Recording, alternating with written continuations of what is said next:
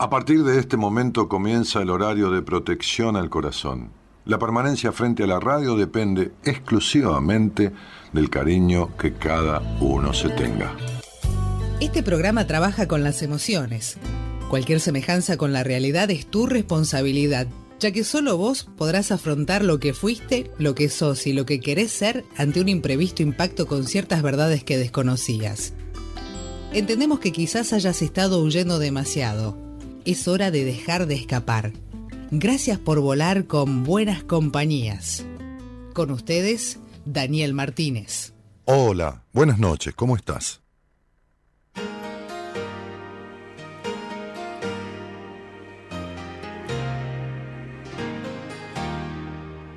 Cambia las cosas de lugar. Probé distintos laberintos por curiosidad será de tanto que mentí, ni yo me lo creí. Te miras al espejo, ya no te ves de lejos, no queda nada por decir. No distinguí si era un error. Mire a otro lado para no sentir dolor. De tanto que mentí, ni yo me lo creí, ni yo me lo creí. Las cosas que me hirieron no desaparecieron, volvieron a pasar. Por no perder el centro me fui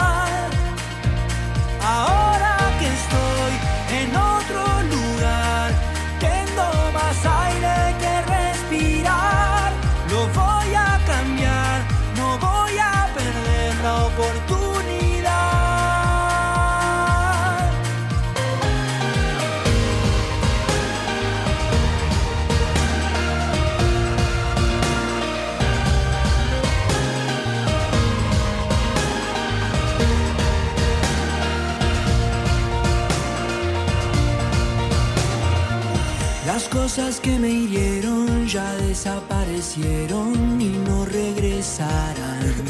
No regresarán, no. Pude volver al centro, pude salir de adentro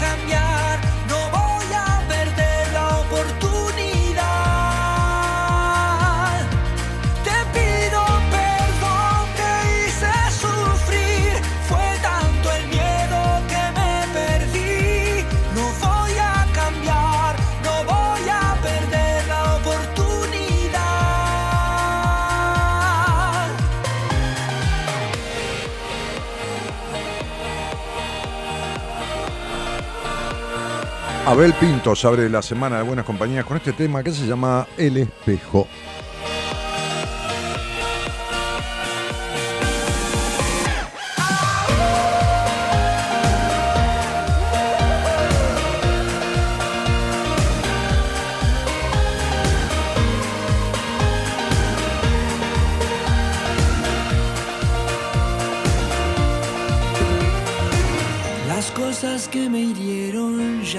Desaparecieron y no regresarán. Y no regresarán. La, la, na. Franco querido, estoy empezando el programa. Así que si querés verme en directo, entra en YouTube, Daniel Martínez, Buenas Compañías. Chau, chau. Es un DJ, amigo, que hoy no trabaja, este, y entonces me, me un, un apunte sobre filosofía y psicología. Bueno, muy bien.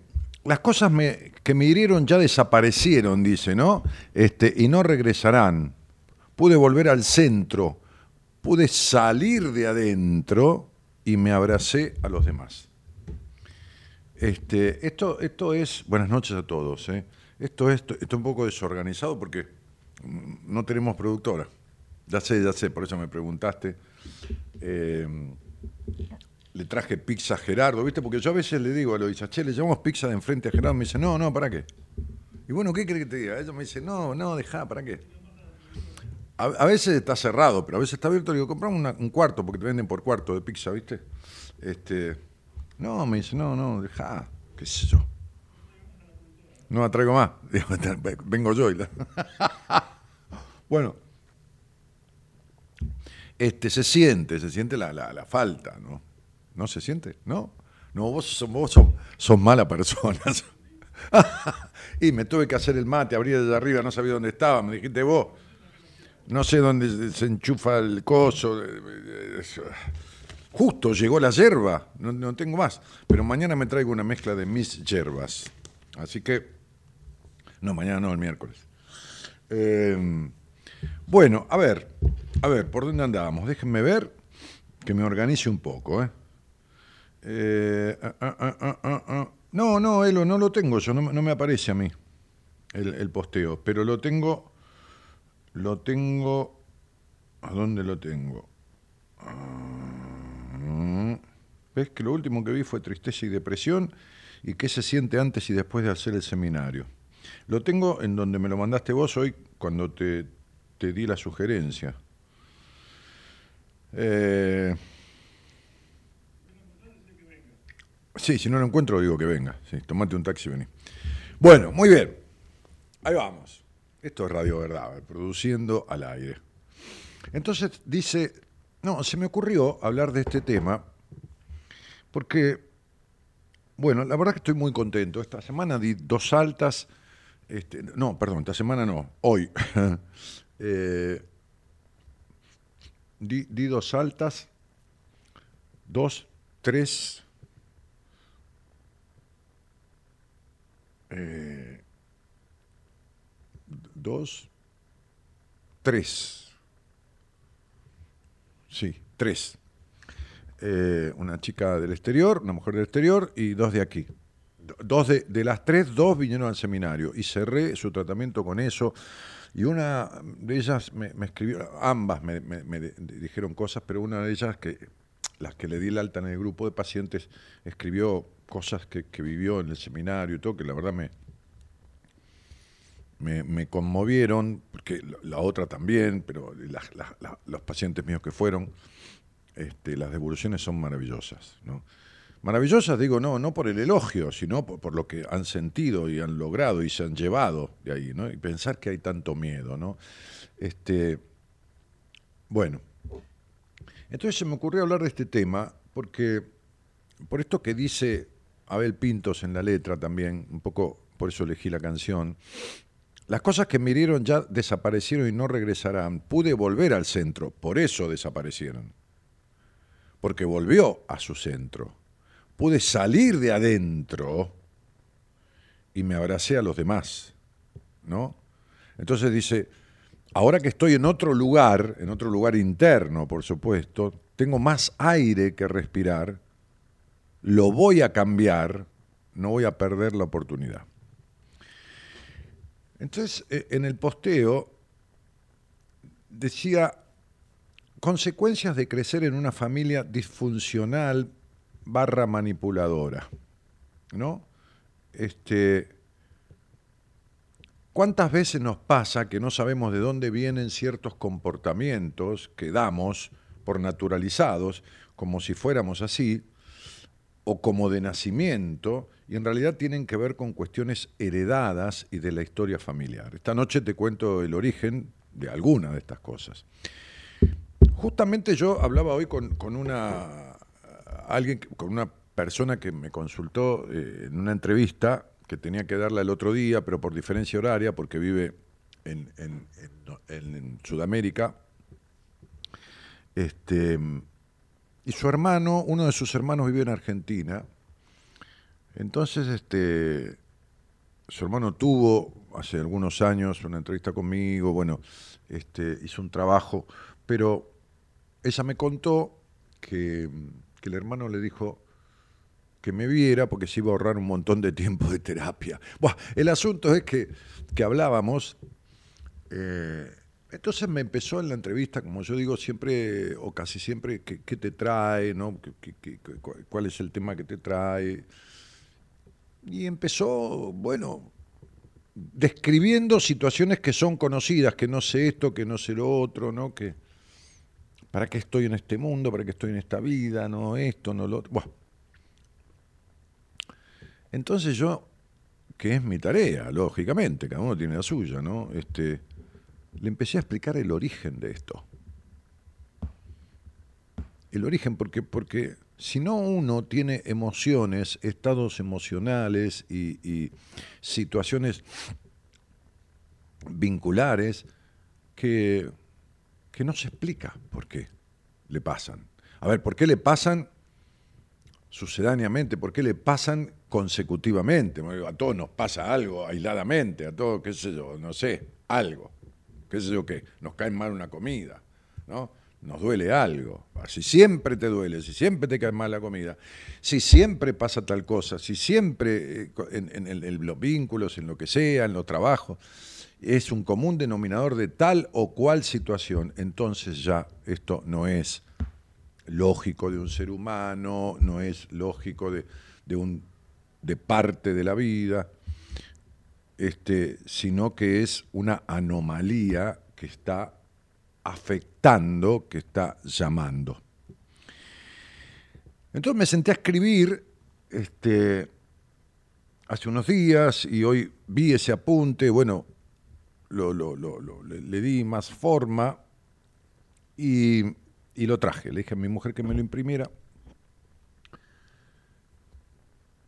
Entonces vamos a ver, es decir, yo le hice poner familia disfuncional, todas las familias son disfuncionales porque, porque todos los seres humanos somos imperfectos, porque no hay familia perfecta, ni hay ser humano perfecto, ni hay nada perfecto. Este, digo, dentro de la humanidad, del ser humano, ¿no? Bueno, qué sé yo, la matemática, da 2 más 2, 4, listo. Pero entonces las familias son disfuncionales. Ahora, disfuncionales en diferentes aspectos. Pero hoy precisamente me iba a, dedicar a explicar esta cuestión de la disfuncionalidad en cuanto a, a ver, consecuencias de que sea una familia funcional manipuladora. Sí, acá está, ya lo leí, Elo. Este, está, está, no está acá Eloísa, pero está está en, su casa. Eh, entonces, digo, familia funcional, pero, eh, perdón, disfuncional, pero desde la manipulación. Y después les voy a dar siete características, siete señales que ustedes van a poder tomar, a ver si de las siete tienen cuatro o cinco, mayoría, que les va a mostrar que han crecido dentro de una familia disfuncionalmente manipuladora. Incluso la productora hizo una encuesta. ¿Ves, Gerardo? Vos que la criticás y todo, hizo una encuesta a través de esto. ¿eh? Fíjate. Entonces hizo una encuesta en Instagram este, que dice, acá la tengo, me la pasó, ¿crees que te criaste en una familia disfuncional barra manipuladora? sí o re sí el 60%. Mm, puede ser, ella puso, mm, puede ser el 24%. Bueno, para los puede ser, vamos a hacer esto de las señales de que fue una familia. Para los que dicen que no, vamos a ver si fue que no. Y para los que dicen que sí, vamos a ver si fue que sí y en qué medida fue que sí. Entonces creo que es de interés de todos porque es descubrir, descifrar y puntualizar aquellos factores que provienen insertos de una familia manipuladora, no digo disfuncional porque todas son disfuncionales, la mía, la que tuve yo, de mi padre, la que, la que tengo, la que tendrán todos, y listo, chao, no hay, no hay familia perfecta, este, ni padre perfecto ni nada. Eh, entonces, vamos a ver características y vamos a ver consecuencias, y dentro de esas siete consecuencias ustedes van a poder evaluar. Así que, espera que voy a ponerme en la página de la transmisión. Bueno, un saludo a todos los que están escribiendo, después en todo caso nombro algunos o los que puedo, no hay drama. ¿eh? Este, voy a seguirme por, por, mi apunte, ¿no? Bueno, vamos, vamos a entrar en generalidades, después especificamos. Problemas de ansiedad, baja autoestima e ira acumulada resultan de crecer ensombrecidos por un padre o una, o una, madre que manipula. Esta es una generalidad. También puede suceder lo mismo a través de otra característica de otra familia que es disfuncionalmente abandónica o disfuncionalmente, qué sé yo, golpeadora, o no importa. Este, es necesario identificar las secuelas que deja esta situación. Así que la idea es describirlas a lo largo de esta, apertura. El impacto que tiene ser criado por una familia eh, manipuladora, y acá no se olviden de esto, que es fundamental. Si tu madre fue manipuladora y tu padre no, lo fue igual en la misma proporción, porque es socio de tu madre. Es como una asociación ilícita. ¿Está? Entonces, uno roba y el otro maneja el auto. Es lo mismo que el que se bajó a robar. Es lo mismo. Es tan cómplice como el que robó. Entonces, si uno manipula y el otro consciente, consciente, no que está consciente, sino que consciente con ese, entonces definitivamente está permitiendo esa crianza manipuladora. Así que atención a esto, porque ustedes han escuchado decenas, y si sí, el programa tiene 30 años, cientos y yo miles de casos, muchos miles, donde se va a terapia y se trabaja sobre una cuestión con uno de los padres y nunca se trabaja sobre la cuestión del que tuvo lo mismo que ver, pero desde una parte pasiva. Entonces, si una persona tiene un tipo de los brazos y el otro lo mata, el que lo tiene es cómplice igual, aunque no lo haya matado porque está ahí, porque está presente, porque permitió eso. ¿Se entiende? Y esto es clarísimo. Y es una de las causas que lleva a malos resultados en la terapia, la no contemplación de estas cuestiones. Pues dice, no, mi mamá era re buena, pero mi papá un rígido, intolerante. Entonces trabaja sobre el padre, la terapeuta. ¿Y la madre qué? La madre presentó a ese hombre. La madre lo sostuvo. La madre eh, permitió. ¿Qué, Entonces, todo el tema de la influencia materna, de la cual la hija mujer, por ejemplo, toma el modelo, no se trabaja. Y si no se trabaja, si no se resuelve, sigue con las afectaciones que vamos a ver luego. Para que se den cuenta si tienen o no tienen resuelta la cuestión de la influencia negativa de este tipo de, de, núcleo familiar manipulador. Es decir, la marca o las marcas puse, del control psicológico prevalecen y alteran muchos estratos de la personalidad y de la identidad humana. La autonomía queda mermada, la autonomía, ¿eh? la estima, el poder de decisión, queda mermada si nos desarrollamos bajo la influencia de un progenitor dominante, manipulador.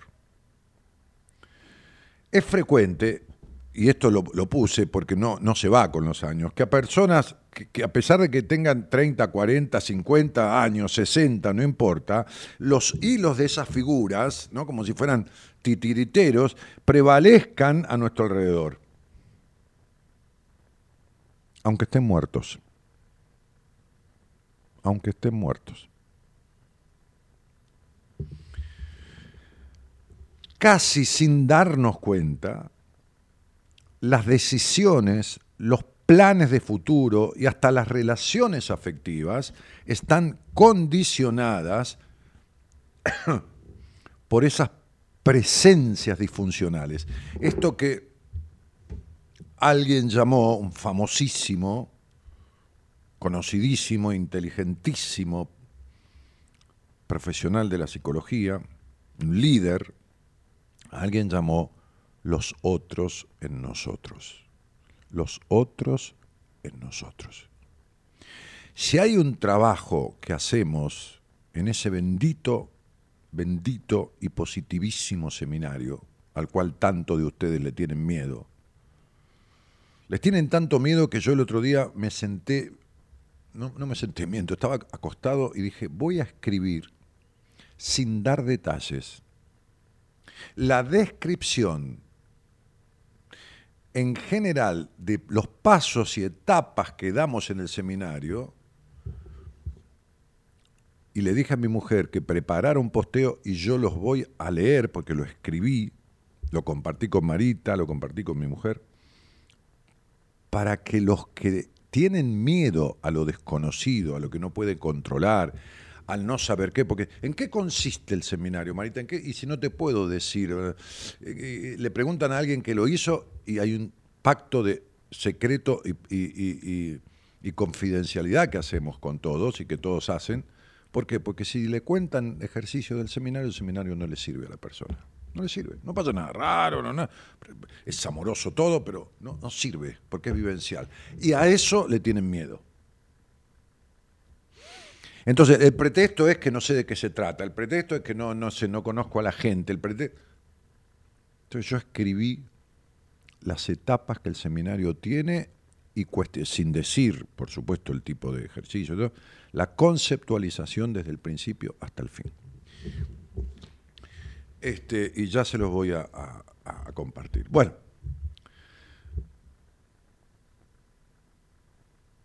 Eh, entonces, decía yo, estoy leyendo acá palabras y, frases que puse, la crianza debe basarse mayoritariamente, vuelvo a, repetir, nada es perfecto, en el afecto y la, protección, la sana protección, ni la sobreprotección, ni la desconsideración, este, ni, una cosa lógica, con altercados, con discusiones, bueno, somos humanos, ¿ok? Pero también debe incluirse en esto la habilidad para dar al mundo, para dar al mundo personas con autonomía personas con independencia de pensamiento, felices, o sea, maduras, o sea, eh, empoderadas de sí mismas. Los padres manipuladores no educan nunca en la felicidad eh, o en el bienestar, para nada, sino en la coacción, la represión y la dependencia. Eh, así, un trabajo publicado en The Frontiers of Psychology, las fronteras de la psicología, resaltan que a quienes conocemos como padres helicóptero, hay, como una descripción de padres, evidencian precisamente este patrón. Este término actual de padres helicóptero, bueno, no, no, no, no lo hicieron en Argentina, porque no es que los presidentes que se terminan yendo todos en helicóptero, no, no se trata de eso. Este, eh, este término actual define en realidad una conducta que no es nueva, esa en la cual la crianza sobreprotectora se nutre del control absoluto de la vida de los hijos. No hay datos concluyentes de si este estilo educativo se relaciona con cuadros de ansiedad y depresión infantil, pero la comunidad científica sospecha que a largo plazo sus efectos en la, esto lo tomé textual, ¿eh? en la salud mental serían muy significativos. Eh, por supuesto que también es habitual la manipulación entre los padres narcisistas, desde ya. Hay padres que, y sí, hay padres narcisistas, como no hay padres Si hay jóvenes narcisistas y, jóvenes narcisistas, jóvenes y jóvenes, este, Dios santo, este, evidentemente, este, hay, luego son padres y son padres narcisistas, ¿no? Sí. ¿Hay padres psicópatas o madres psicópatas? Sí, por supuesto. Si son jóvenes psicópatas, después terminan casándose, uniéndose, teniendo hijos y tienen conductas psicopáticas. ¿Ok? Eh, a ver, entonces, veamos, vamos al, núcleo de la cuestión, ¿no? Lo que me interesa más, porque esto fue conceptual, compartir con ustedes.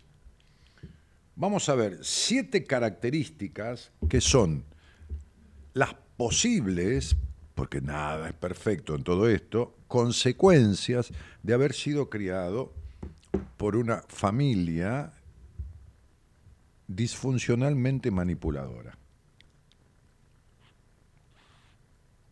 Ok, entonces,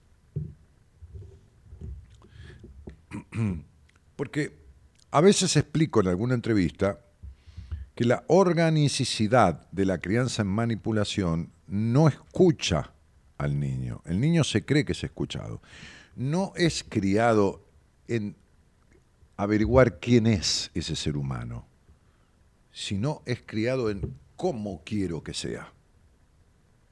Y entonces muchas veces es una relación de toma y daca. El niño se construye en recibir lo que desea, que cree que es lo que desea, que, es la comida que desea, la ropita que desea, esto que quiere ir hasta acá o hasta allá, pero todo eso va a cambio de que sea como el padre o la madre quieren que sea en todo sentido. La exigencia, la limitación, las familias que son castradoras y endogámicas, es decir, no solo no solo limitan, no solo castran en el disfrute, en, los permisos, en las habilitaciones, sino además que encierran, entre, no encierran con llave, encierran, impiden una relación sana y abierta con el afuera, en donde los de afuera a veces son como enemigos.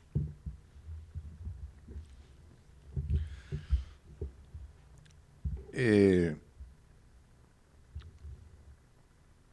Las personas criadas en una familia disfuncionalmente manipuladora son personas que les cuesta tomar decisiones. Punto uno. Les cuesta tomar decisiones. Al ser manipulados y controlados durante varios años, porque esto es, eh, eh, le asustan los cambios, le asusta dar el primer paso, le asusta y se, y se conflictúa para cerrar etapas e iniciar nuevos proyectos. El miedo es esa partícula que otros inocularon, eh, ese virus que inocularon en ese niño, que después es puber, prepuber, puber, adolescente, joven, joven adulto, este, y que lo convierte en una persona insegura. Crecer en una familia manipuladora complica severamente más en encontrar el amor y construir relaciones duraderas y felices, digamos, entre comillas, felices. Otro punto de crecer en una familia manipuladora. Punto dos. La comparación con los demás. Si hay una estrategia de manipulación que usan este tipo de, hogares, de padres disfuncionales, es la comparación. En la infancia, en la adolescencia, no dudan en compararte con otros para demostrarte que no eras lo bastante hábil, que no sos lo bastante inteligente, que el hermano lo hace mejor, o que aquel compañero, que esto, que lo otro, este, ingenioso o buen estudiante. Todas esas situaciones dejan secuelas. Hay un conocido, este, profesional de la psicología, que la anécdota es maravillosa, ¿no? Este, dando exámenes de medicina, primero estudió medicina, un día fue con un compañero a un examen, de lo cual la madre, que era hipermanipuladora, pero hipermanipuladora, le preguntó el resultado del examen. Entonces el hijo saqué un 8, no, no recuerdo la cifra exacta, pero ahora 8, 8, 50, 8. Y tu amigo, qué sé yo, tu amigo Pedro, le dijo 9 con 30. Y la madre le contestó, yo sabía que ibas a fracasar. Yo sabía que ibas a fracasar.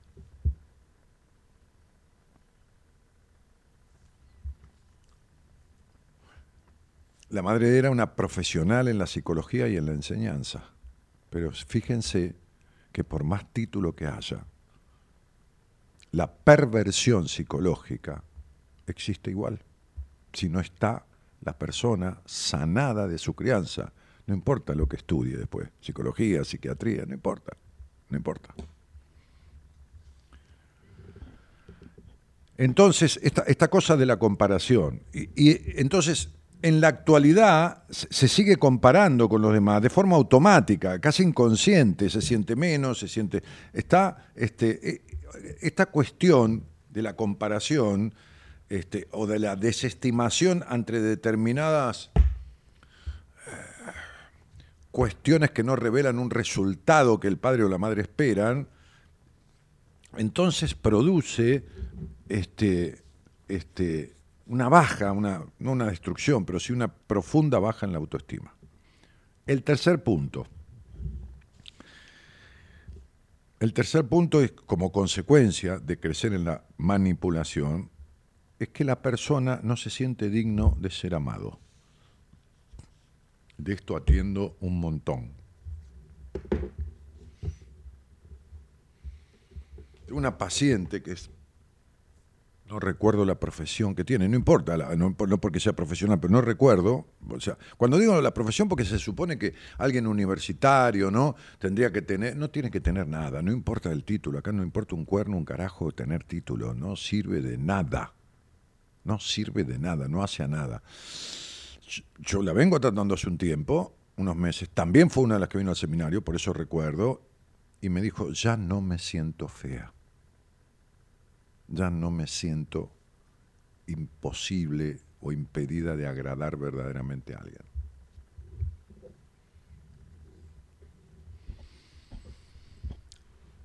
Entonces, otra de las señales de que fue criado en la manipulación, y aquí tiene que ver mucho los padres narcisistas, que son como el centro de la cuestión, en realidad el centro tiene que ser el niño, no el padre o la madre, no. El centro en el buen sentido, tampoco el centro de todo y todo, no. Este, está en la calidad de las relaciones sexoafectivas, o sea, eh, lo que elijas sexoafectivas porque es tu objeto de deseo, en el buen sentido objeto, ¿no? Es decir, que te gustan las mujeres, los hombres, las dos cosas, no importa, pero donde hay una relación íntima, ¿no? de noviazgo, de pareja, de lo que sea, entonces eh, es común que les cueste trazar vínculos duraderos y en bienestar. Este, siempre resulta tortuoso y doloroso lo afectivo ¿no? en estas personas criadas bajo la manipulación, este, eh, eh, en el hecho basado en que te hicieron creer que, que el afecto tiene condiciones, deja marcas, este, sin sabores, o la culpa en el disfrute y todo eso. ¿no? La cuarta es ser criado por padres manipuladores y la necesidad de validación externa. Una de las consecuencias de haber sido criado por padres manipuladores es necesitar refuerzos externos. Es como si siempre estamos necesitando que el afuera eh, te confirme, ¿no? Y no alcanza nada, ¿eh? no, no, te confirma que tenés un título, tenés el título, bárbaro. Bueno, me recibí, bueno, voy a ser feliz porque... No, tampoco. Este, me confirma que, que, qué linda, que no, alcanza. Te confirma que no, hay nada que alcance para confirmar a la persona, no, no hay nada que alcance para aquello que yo llamo vacío existencial, incompletud, sensación eterna de Listo, ahí lo tienen. Ahí lo tienen. Ahí tienen, eh, eh, eh, está. Entonces, estas personas es frecuente que requieran la validación de los demás para sentirse apreciado, pero igual no les sirve de nada. Porque el problema de la falta de aprecio está adentro. Por eso la canción que elegí, que dice, me fui adentro, salí de mi adentro, ¿no? Y me abracé a los demás. La otra cuestión es que el manipulador, la familia manipuladora hace crecer a ese niño, se dé cuenta, no se dé cuenta, porque uno al principio no se da cuenta de nada, este, cuando es chico, y lo convierte en un controlador. Controla a los demás sin darse cuenta.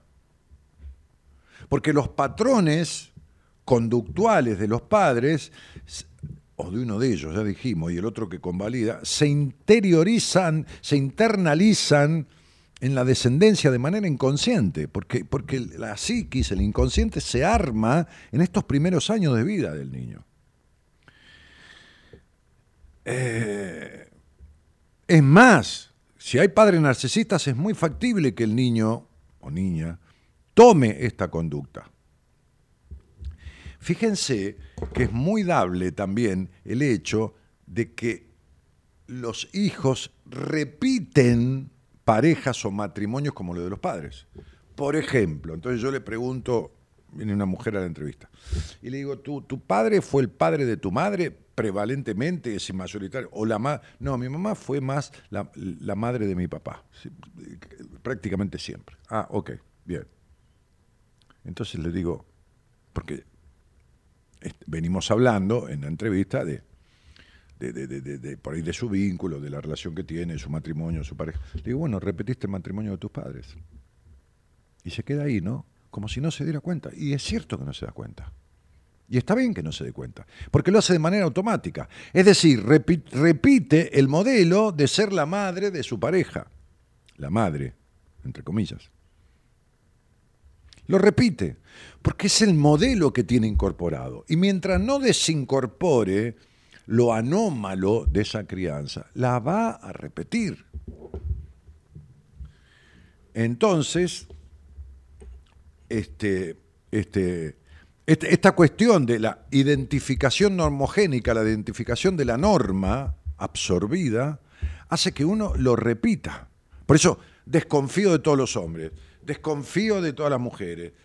¿Qué se creen? ¿Que uno nació desconfiado? No, viene de, las, introyecciones, de las introyecciones ¿eh? este, y proyecciones nada claras que hay en esa crianza. Proyecciones e introyecciones nada claras. Entonces queda instalado un modelo distorsivo de la esencia de uno, de la verdad de uno.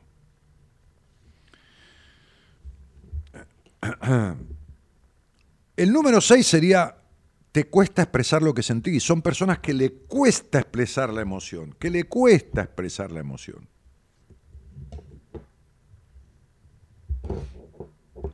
Pero les cuesta, pero les cuesta horrores, ¿eh? Horrores. Vino un muchacho el otro día al, seminario que vino, entró, los 50 metros lo recorrió con la cabeza gacha. Vino, en el viaje vino mi mujer y dos terapeutas del equipo, porque siempre son acompañados por gente del equipo en el micro. Después cada uno puede venir con su auto si quiere, porque hay lugar para estacionar, hay seguridad y todo. entonces este, vino entró con la cabeza gacha y estuvo así todo el tiempo. No todo el tiempo, todo el seminario, pero le costó horrores abrirse. Tenía tanto temor ese hombre. Estoy hablando de un hombre, ¿eh? Y grande, no era un, chiquitín. Y fue de tal manera lo que, lo que logró con un esfuerzo de, no digo sobrehumano, porque si no este, y ayudado por los compañeros de seminario, desde ya por los terapeutas, evidentemente, porque nosotros vamos notando cosas cuando vamos a almorzar, desayunar o, cenar, que estamos ahí comemos la misma comida que todos, porque nos vamos a servir al mismo lugar que todos, pero después comemos en un lugarcito aparte, a tres metros. ¿Hablamos de qué? Y de toda la gente que está haciendo el seminario. Hablamos de, hablamos de, ellos. Está bien, en algún momento también hablamos de, qué sé yo, de un chiste o de política, no sé. Pero hablamos en sobremanera, el 80% del tiempo, de che, viste tal, che, me di cuenta que tal fue al baño y vomitó, che, este, tal cosa, che, entre todos, ¿no? no es que todos me refieren a mí, yo también le refiero a los otros. porque todos estamos atentos a diferentes momentos. Y hay incluso una parte del seminario que se hace de a grupos más chicos. Este, entonces, pues nos comentamos lo que fue pasando en cada grupo. Entonces, eh, eh, todo esto hace que, que el trabajo tenga que ver con extraer desde adentro por todo lo que va pasando estas cuestiones. Que por supuesto se hacen en una terapia y que por supuesto que ese seminario vale por dos, tres, uno, cinco meses o cuatro o ocho o diez años de terapia. Porque no se sabe nunca. Lo que produce, que siempre es positivo, no se sabe a dónde y de qué manera. Este, porque cada ser humano es diferente. Y si bien atendemos a las cosas personales, y particulares de cada uno y a las reacciones y a las situaciones y a las emociones, no podemos determinar el día que empieza qué efectos va a producir en cada uno, que siempre es positivo, pero cuánto, y bueno.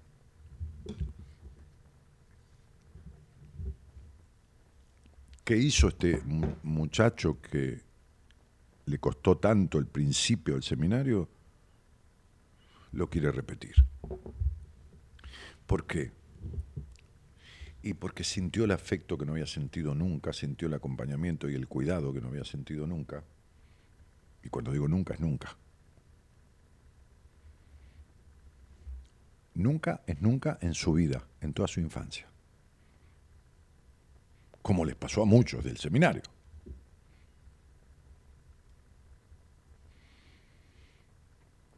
Entonces, quitar al niño del pasado, darle cuidado, contención, escucha, protección y cariño,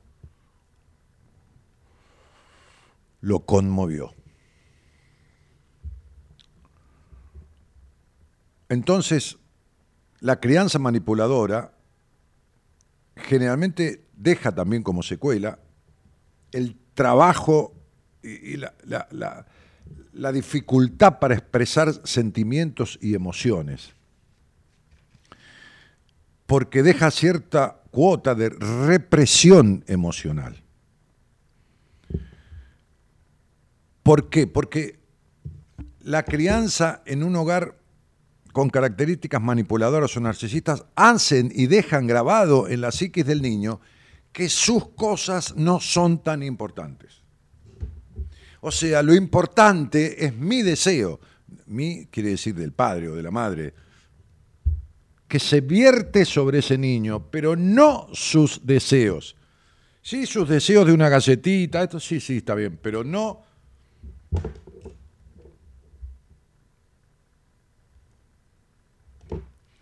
Entonces después como no es escuchado, vamos de vuelta, y es criado en el cómo quiero que tú seas, cómo quiero que seas y procedas, entonces no se escucha a sí mismo y no se permite hacerse escuchar. Por eso cuando uno mide los chakras, que muchas veces pasa en el seminario, lo hace el doctor Fernando Basílico, midiendo los chakras, a cada uno, uno por uno, a los 20, a los 30, bueno, 20 no, no hay, pero 30, 30 y pico que vienen, a cada uno va midiendo los centros energéticos. El que mayormente está cerrado es el chakra de la expresión, el de la garganta. Y lo muestra ahí en público, ¿eh? Hay muchas veces que hacemos un ejemplo en público de alguien que se ofrece, por supuesto, no obligando a nadie, y, y ve como el péndulo, ¿no? Va cayendo sobre los siete centros energéticos y se detiene sobre alguno, o sea, no gira sobre alguno. Cuando no gira porque la energía está bloqueada. En el que más se detiene es en el chakra de la expresión, de la garganta. Por último, la persona criada en un hogar manipulador entonces produce altibajos emocionales. ¿Está? Este, esto, es decir, esto produce que al llegar a la edad ya, joven, cuando puede decidir, o joven mayor, o joven adulto, sufre serios problemas para regular las emociones, ¿no? Y, son, quedan cautivos del estrés y de la ansiedad, de la angustia existencial, de la, de la melancolía, de, una, de una ansiedad melancólica o de una melancolía ansiosa y entonces aparecen depresiones ansiógenas o reactivas, aparecen, bueno, desde ya, ¿no? las enfermedades del cuerpo, pero este, cuando pasamos décadas manipulados cuesta mucho reconocer los efectos. Darse cuenta de ello, ponía yo, es el primer paso para poder sanarlo. Por eso es, esta, esta intención de mostrarles a ustedes cuáles son las consecuencias de un hogar manipulador, que hice siete características, ¿no? Hacer un trabajo en terapia significa mejorar la asertividad, trabajar la autoestima, abrir la inteligencia emocional, porque son personas que viven razonando y les cuesta esto de la exposición, es exponerse, es decir, ponerse afuera, expresar, este, este, enseñarle a apoyarse en su círculo íntimo, que va cambiando muchas veces cuando el proceso en terapia, el círculo de amigos y todo más va cambiando. Este, porque uno suele, suele relacionarse con lo, con lo mismo que es uno. ¿no? Este, establecer límites saludables con los progenitores que se van estableciendo naturalmente. ¿no? Me decía hoy una paciente, vos sabés que fui a casa de mi madre el fin de semana y no fue como era siempre. Dice, fui con, mi hermano y fui con mi, No, estaba mi hermano y, fui con mi hijo y nos pusimos a mirar con mi madre este, este, álbumes de, de la familia, fotos familiares, todo esto y lo pasé. Y claro, le digo, porque te diferenciaste de tu madre, estás diferenciada la impronta de forma de ser que tenía tu madre, que era tu modelo y vos eras la copia, desapareció en vos. Entonces no te vinculás desde lo que no soportás de ella porque es igual a vos, sino que ella es ella, vos sos diferente y ya no chocan. Mejor sí, es cierto. Bueno.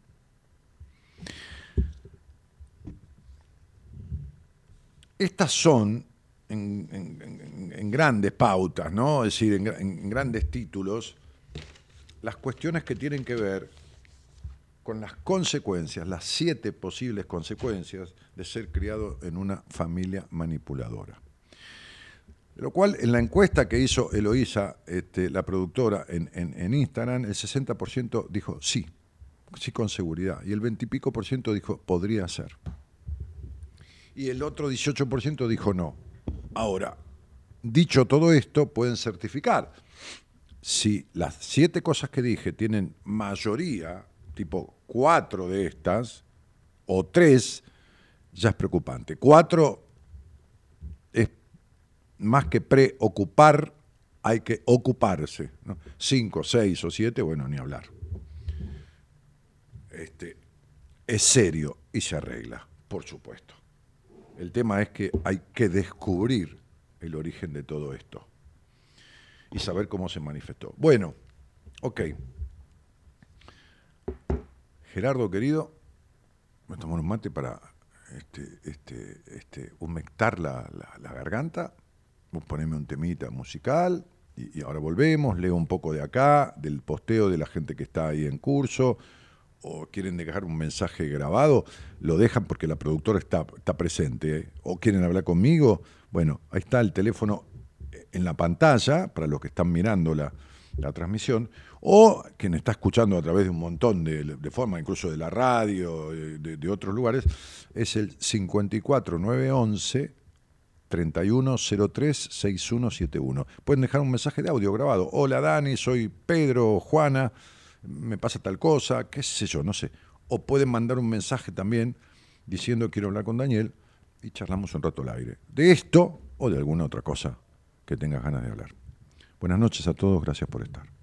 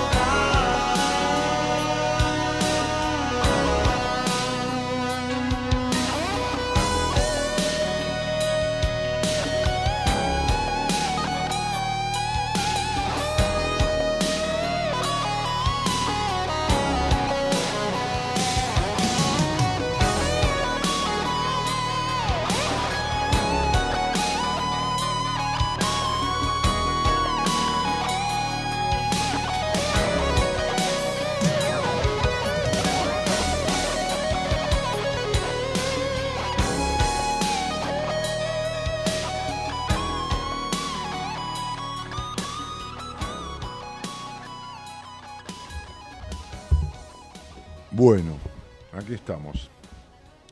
Estaba escuchando mensajes de amigos que, como estuve todo el día en el consultorio, hay algunos que me escriben tarde.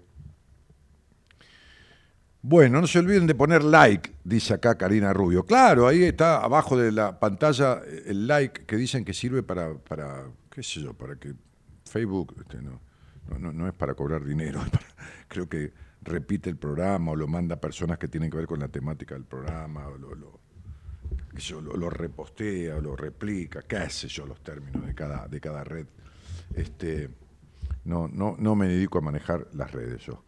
Este, lo hace mi mujer, lo hace Eloísa, lo, lo hace un, un webmaster, como se llama, quien organiza la página, quien la controla, este, Marita también, bueno, cada uno su parte.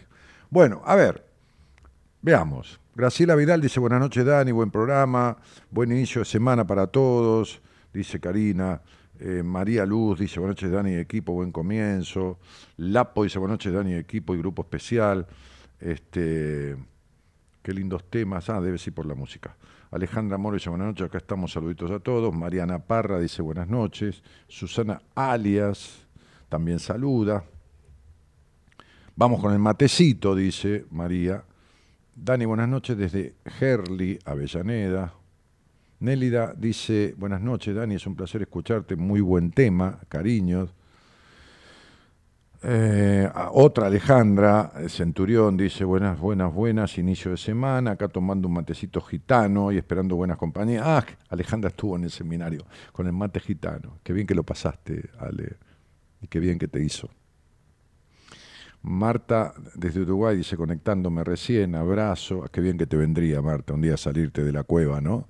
Y venirte a Buenos Aires y hacer ese seminario, qué sé yo. ¿no? Alejandra, de la cueva digo en el buen sentido, ¿no? no no porque Uruguay sea una cueva. Alejandra dice, hola Leandro. Ah, se saludan entre ustedes. Bueno, muy bien. Este, no pierdan la oportunidad, dice Karina Rubio, de ir al seminario, no dejen para después. Es un gran aprendizaje y el dejarse cuidar. Melania dice, hola chiquis, abrazo fuerte a todos. Melania es una paciente de Australia que está en este momento en Argentina y que vino también a este último seminario.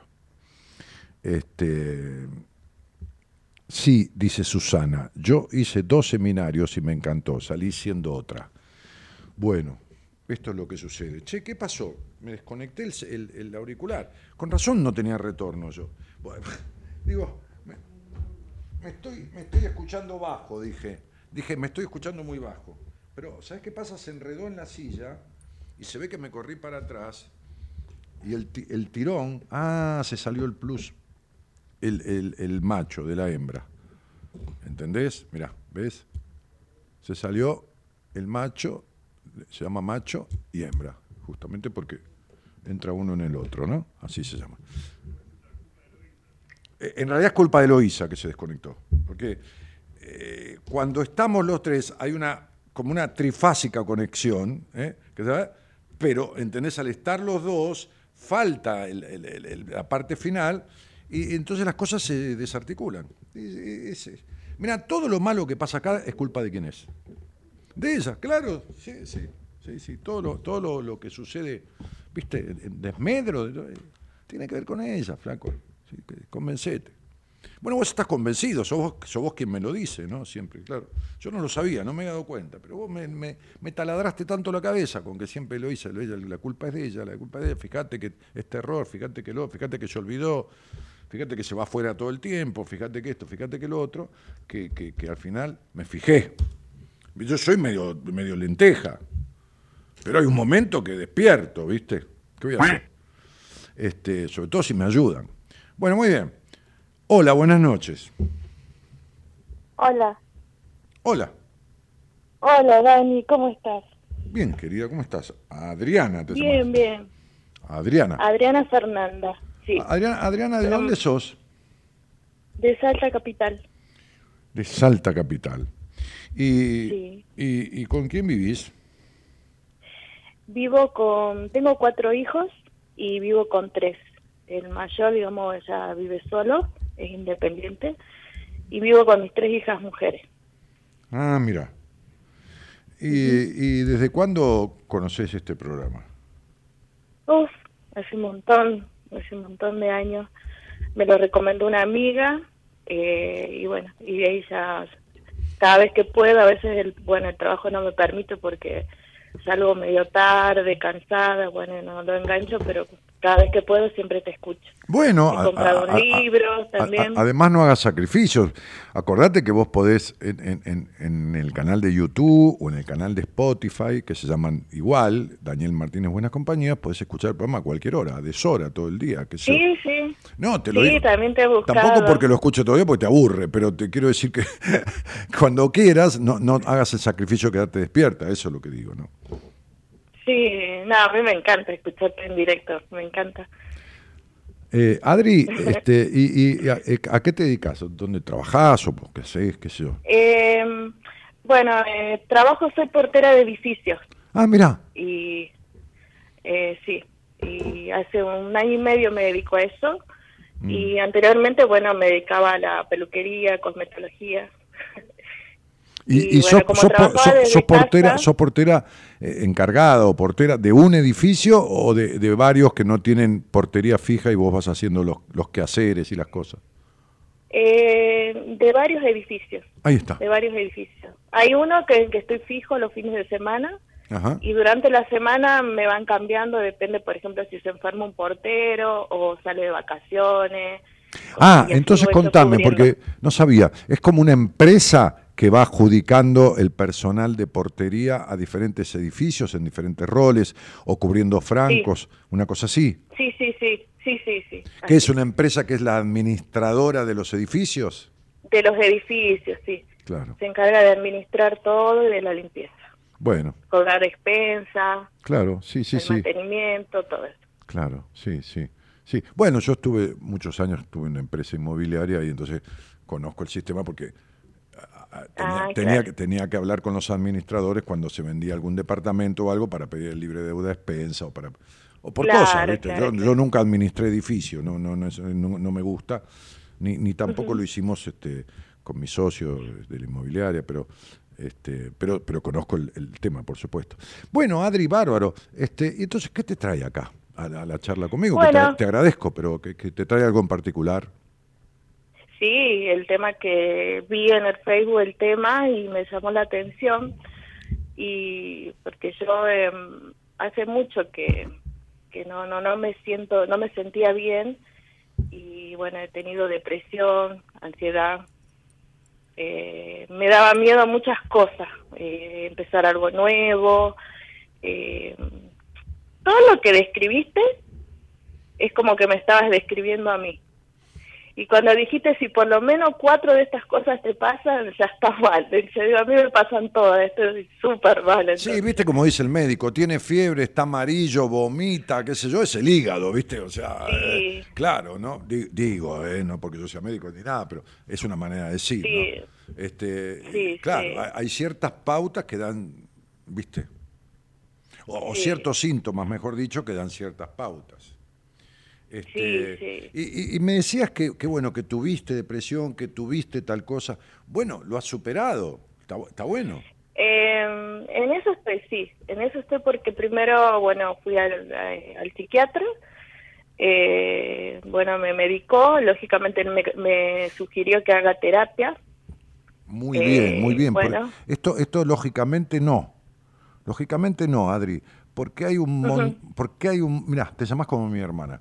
Hay, hay un montón de, hay un montón de psiquiatras que medican y medican y medican y no envían, ni sugieren, ni trabajan interactivamente con ningún profesional de la psicología, cosa que hay que hacer, porque por ejemplo, cuando yo le envío a algún paciente para que lo vea, lo chequee o lo medique, ¿no? Este, este, Sí. un psiquiatra de mi confianza y de mi equipo, este, este, eh, que ha sido en su momento el terapeuta de mi mujer, este, eh, hablamos el después de verlo, ya sea conmigo, porque somos amigos, o, o con cualquier otra persona, que, le, que otro profesional. Y si no, si no está en terapia, no le da ni una receta. No es que no lo medica. No, no, no, no, no, no es que no, no, no, le puede decir, usted podría tomar algo para esto, esto y esto, pero yo ni siquiera le voy a dar una receta. Si no está en terapia, ¿entendés? ¿Por qué? Se corta, Dani, no te escucho bien. Y pero es tu celular, mi amor, no es de acá, ¿eh? Es tu señal. Ahí tenés, ¿ves? Ahí, se- ahí se le perdió. Ahí, ahí sí te escucho. Es tu celular, mi vida, ¿eh? No es de acá. Ah, ah, bueno, No, ahí sí te escucho. Entonces, eh, digo que, que está muy bien que el psiquiatra te recomendó hacer terapia, porque la medicación ayuda mucho, estabiliza muchos síntomas, pero no cura la causa que trajo esos síntomas. Sí, es verdad. Es verdad. Y bueno, comencé psicoanálisis y bueno, y lo que más me costó eh, es admitir eh, que venía de una familia así, porque era como cuestionar, digamos, lo que me habían enseñado, lo que, en lo que yo había crecido, que para mí era algo normal o estaba bien, digamos, ¿no? Claro. y cuando he ido viendo que bueno que mi vida no me resultaba eh, cuando me empecé a sentir mal y, y sentir angustia y bueno primero no sabía de dónde pero después me fui dando cuenta de, de dónde venía A, Y- a ver, si alguien te enseña de chiquita, supongamos que te enseñen a escribir en tu casa, es para, para que comparar con lo que estás diciendo, que te enseñe tu madre o tu padre, que en vez de ir al colegio te enseñen ahí, suponte. Entonces te enseñan a escribir, no sé, libertad con B corta. Vos vas a escribir libertad con B corta toda la vida hasta que te des cuenta que estaba mal. ¿Entendés? Claro. Y vos vas a creer que Sí. libertad se escribe con B corta. ¿Se entiende lo que digo? Sí, sí, sí. Bueno, entonces es lo mismo cuando vos te sentás en terapia y, y uno le ayuda al otro a descubrir cuál es la verdad de la milanesa, ¿no? Es decir, cuál es la realidad de la cuestión, de dónde proviene, porque si no, si no se lo explica, si no modifica, no porque se tenga que enojar, ni odiar a los padres, ni nada, nada, ya está enojado. No hay persona con depresión que no tenga enojos de su infancia. Ahora, eh, eh, no resuelto. Ahora, que no se dé cuenta que los enojos son con la infancia, que empiece con que pobre mi papá, con que pobre mi mamá, con que, que justifique todo, los enojos son de la niña, no son del adulto. A veces el adulto es consciente, pero es la niña la que está enojada. ¿Y cómo no va a estar enojada si fuiste una niña que tu padre no existió en tu vida? No. Claro. A mi padre lo conocí hace poco bueno. Digamos, en el sentido de, o sea, estuvo, eh, fue como explicaste vos, mi mamá era la que ponía los límites, la mala, y mi papá nada, era el pasivo. Claro, sí, por eso te digo, no tuviste. Podría ser que se hubiera muerto, podría ser que fuera un mueble, podría ser que fuera un niño, podría ser que fue, pero no estuvo, no, no, no hubo lo que se llama función paterna. Sí, hubo una madre que manejó todo. Entonces, digo, fíjate que eso en la niña queda como una traición, porque hay un hombre que debe proteger, un hombre o quien fuera, no importa, si tu mamá está casada con una mujer, muy bien, la otra mujer debe proteger de la invasión de la madre y no lo hace, entonces la niña siente una traición. Por eso tu desconfianza de los hombres y por eso tu, y por eso tu decepción de los hombres. ¿De dónde viene? Todo el tiempo. De la traición de tu padre y, de la decepción de tu padre. Entonces, como no está sanado eso, o no sé si ya lo sanaste, pero si sigue es porque no está sanado nada de las consecuencias del vínculo con tu padre. Entonces, cuidado con este tema. Cuidado con, a vos y a todos, cuidado con el tema de que en la medicación, ¿no? Que sea sertralina o la motrigina, que es un, regulador del ánimo. Este, igual los nombres, total, nadie lo puede tomar si no va a un lugar y tiene, y tiene, y tiene receta y lo tratan. Así que este, este, eh, eh, eh, esa medicación regula el estado de ánimo, ayuda a mejorarlo, pero, pero la psicoterapia debe sanar las consecuencias que trajeron e, esos estados emocionales. ¿Y cómo se da cuenta uno si lo sano o no? Porque no se repite más el tema con los vínculos. Porque se va la desconfianza, porque se va la desconfianza en uno mismo y la desconfianza del sexo opuesto en el sentido, por ejemplo, en tu caso de los hombres, porque se van las decepciones, no vuelven, porque cambia totalmente el tipo de hombre que se acerca, porque cambia totalmente tu energía. Porque si no, lo que está pasando es que hay una terapia de sostenimiento que no resuelve nada de las bases este, coyunturales este, este, traumáticas que produjeron esta depresión y es la medicación la que está regulando el estado emocional, pero no lo puede curar. Vos te vas a dar cuenta si esto está sanado, porque vas a dejar de sentir esa perra soledad interna que siempre sentís, la desconfianza, la sensación que todos tus sueños se rompen, el hecho de que no sabes qué carajo querés ni cómo, ni, cómo lograrlo, este, y las decepciones de los hombres. Eso desaparece. Hay algo que dijiste que, me describió. Dijiste eh, tener el ser, eh, ¿cómo era? El ser distorsionado. Claro, porque una cosa... Y eso es lo que siento. Una cosa es el hacer y otra cosa es el ser. Vos haces de madre, haces de portera, encargada, no importa. Tu trabajo, haces del trabajo que sea, haces de amiga para saludar el día del amigo, haces de qué sé yo, de qué, de hija, haces de lo que quieras. Pero eso no es lo que sos. Eso es lo que uno hace, socialmente, laboralmente, eso no es lo que sos. Eso es parte de tu personalidad relacionada con nosotros. Ahora, ¿a dónde uno se da cuenta si está en su ser? Porque sabe lo que quiere mayoritariamente, porque decide, porque se le van síntomas como son los estados melancólicos, los vacíos, porque deja de tener decepciones continuas, porque deja de, tener vínculos distorsivos o decepcionantes, ¿entendés? Este, Porque deja la desconfianza, porque los enojos, por ejemplo, que son fuertes. Entonces, Sí, claro, sí, ya sé, por eso te digo, cielo. Eh, Porque deja la necesidad de aprobación. Vos fíjate que vos sos desconfiada y necesitas aprobación. O sea, es- como de River y de Boca. Porque el que es desconfiado, no, vos haces cosas para que te quieran, pero a la vez desconfías. Entonces, ¿Viste? Sí, pero, eh, ¿entendés? sí, sí, sí. Claro, es muy loco. Eh, eh, se contradicen. Sí, sí, totalmente. Y bueno, totalmente. bueno, entonces estas cosas, amor mío, no están sanadas.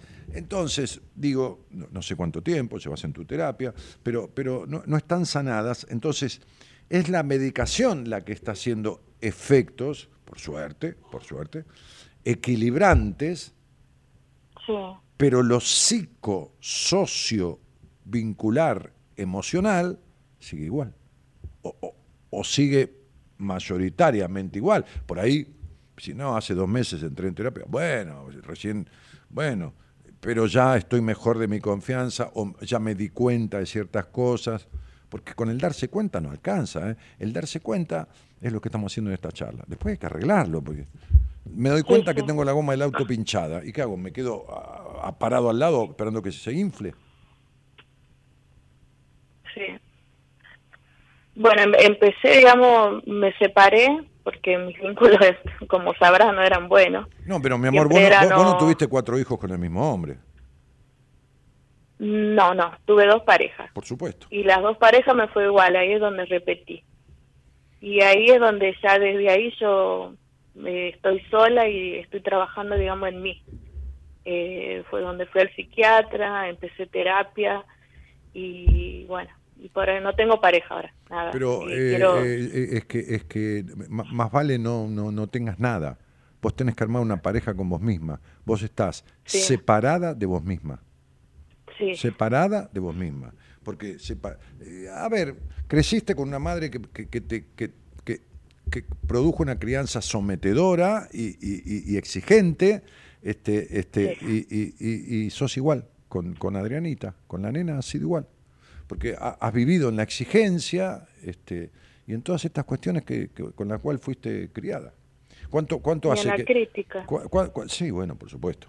¿Cuánto hace que estás en- en- en- en- con, el, con el doctor, con el psiquiatra, con el médico psiquiatra y, y, y El psiquiatra eh, hace dos años y terapia empecé hace seis meses. Bueno, No, empecé rápido, rápido, porque me costaba mucho salir, tenía miedo de salir y bueno, todas esas cosas. ¿por qué estaba, fo- bueno. estaba fóbica?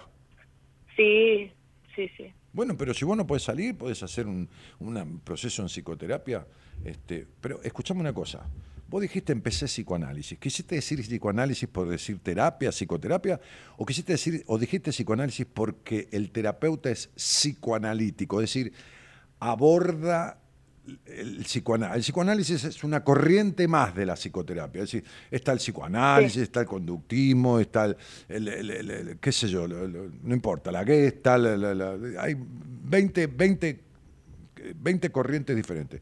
Es lo que practicas el psicoanálisis. Sí, sí, sí, el psicoanálisis. Ok, entonces va la pregunta. Pensá en tus sesiones, que llevas seis meses. Son más o menos, ¿qué vas? ¿Una vez por semana o una vez cada 15 días? Es una vez por semana. Muy bien. ¿Es por tu obra social? No, no, en particular. Muy bien. particular. ¿Cuánto habla de los 50 minutos de, de la sesión? Porque deben tener 50 minutos, ¿no? Sí, sí, sí. Ok. ¿Cuánto hablan de los 50 minutos? ¿Qué porcentaje tu psicoterapeuta se expresa? ¿Es un diálogo interactivo o es más bien vos hablás y el tipo cada tanto te da una devolución de un par de palabras, de una frase y vos seguís No, hablando? no, es O- o- bastante, digamos, Dinámico. interactivo. Sí, sí, sí. Muy bien, bárbaro. Entonces tiene una base psicoanalítica, el tipo cree y abona la base psicoanalítica, que es mi base, pero adopta y toma una forma más interactiva, es decir, no es un psicoanalista ortodoxo. Tiene, No, no. tiene una dinámica eh, de interacción diferente, ¿no? Sí, Este, yo sí, sí, yo tomo el psicoanálisis para el, el psicoanálisis, la base freudiana para ver porque todo está en el pasado, el origen de los males del presente generalmente están en el pasado. Entonces, quiero averiguar qué pasó en el pasado para ver cómo afectó. Ahora, después agarro otras corrientes psicoterapéuticas para tratar esa afectación. Pero bueno, me parece, me parece bárbaro. Me parece bárbaro.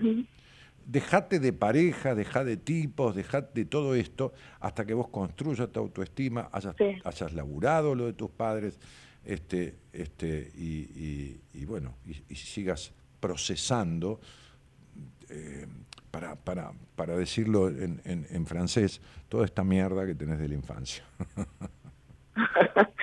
Sí, sí, eso voy a hacer. Eso estoy haciendo y voy a seguir haciendo. Bueno, dale. Entonces este, Bueno. te vas a dar cuenta por esos síntomas, ¿eh? Esos síntomas, vas a empezar a fluir más naturalmente, no vas a razonar tanto todo, ¿entendés? Este, por ahí se va a acercar alguien a, tomar un- a querer tomar un café con vos, o vas a conocer a alguien en el cumpleaños de una amiga, y vas a sentir que es diferente, el tipo- ¿viste? Eh, es como que se van corriendo las nubes del cielo de tu vida. Vos, vos lo- vos soli- Sí. solita te vas a dar cuenta. Que merezco que me quieran. Pero por supuesto, sos un ser humano. Mm, Claro, ante más mínimo Sí. maltrato, ¿entendés? No, no de una discusión que puede tenerla uno, no hay problema, no, no, no, no, no. Pero ante la más mínima situación de, de un de atisbo, de, de, de, de- de- de destrato todo el tiempo, como eh, te has quedado años, eh, a la segunda vez, tercera, chavo la mierda, ¿me entendés? Eh, no, no digo de, no digo de otra cosa más violenta, no digo de características, vos me entendés, ¿no? Es decir, Sí, sí, sí, sí. características negativas que, que, sobresalen o que aparecen. Chau. Pero, Sí. eh, flaca, quédate con vos, con los pibes, andá al laburo, comé pochoclo, mirá películas, salí con alguna amiga. Los señores por el momento, ¿viste? Sí, sí, Sí, sí, sí. sí, sí. Bueno. Sí, ya me di cuenta de eso. Gracias, Daniel. Es un gusto escucharte siempre y siempre tenés la palabra justa para los que nos cuesta expresar. Y, y no sé, te admiro un montón. Acá al lado de mi cama tengo el libro eh, tuyo, que lo leo por parte y ¿Cuál? bueno, lo releo. ¿Cuál? Eh, Mujer Plena. Ah, mira, bueno, qué bien que te, Acá lo tengo. qué bien que te viene. Me lo firmaste todo. ¿Te habrás dado cuenta? ¿Te lo firmé cuando fui a dónde? ¿A Salta? No, ¿Te lo no, mandé? no, me lo firmaste por, eh, eh, por medio de un amigo. Ah, un amigo me pidió que te lo firmara para vos. Sí. ¿Dónde? sí, ¿En un seminario? ¿En, un, en, en dónde? No, en, en, el programa, en el programa que hace siempre. Que antes eh, estaba él antes y vos después hacía el pase. O él, o, él se, o vos estabas primero y después seguía él, algo así. ¿En Radio del Plata o en esta radio? Eh, en esta radio. Bueno. Por medio de Juan. Ah, Juancito Imperial. Bueno, listo, Sí, listo. él. Bueno, bárbaro. Él es. Ok. Bueno, te mando un abrazo grandote, Adri. Bueno, gracias, Daniel. Un besito grande. De nada, mi vida, cariño grandote. Chau, chau.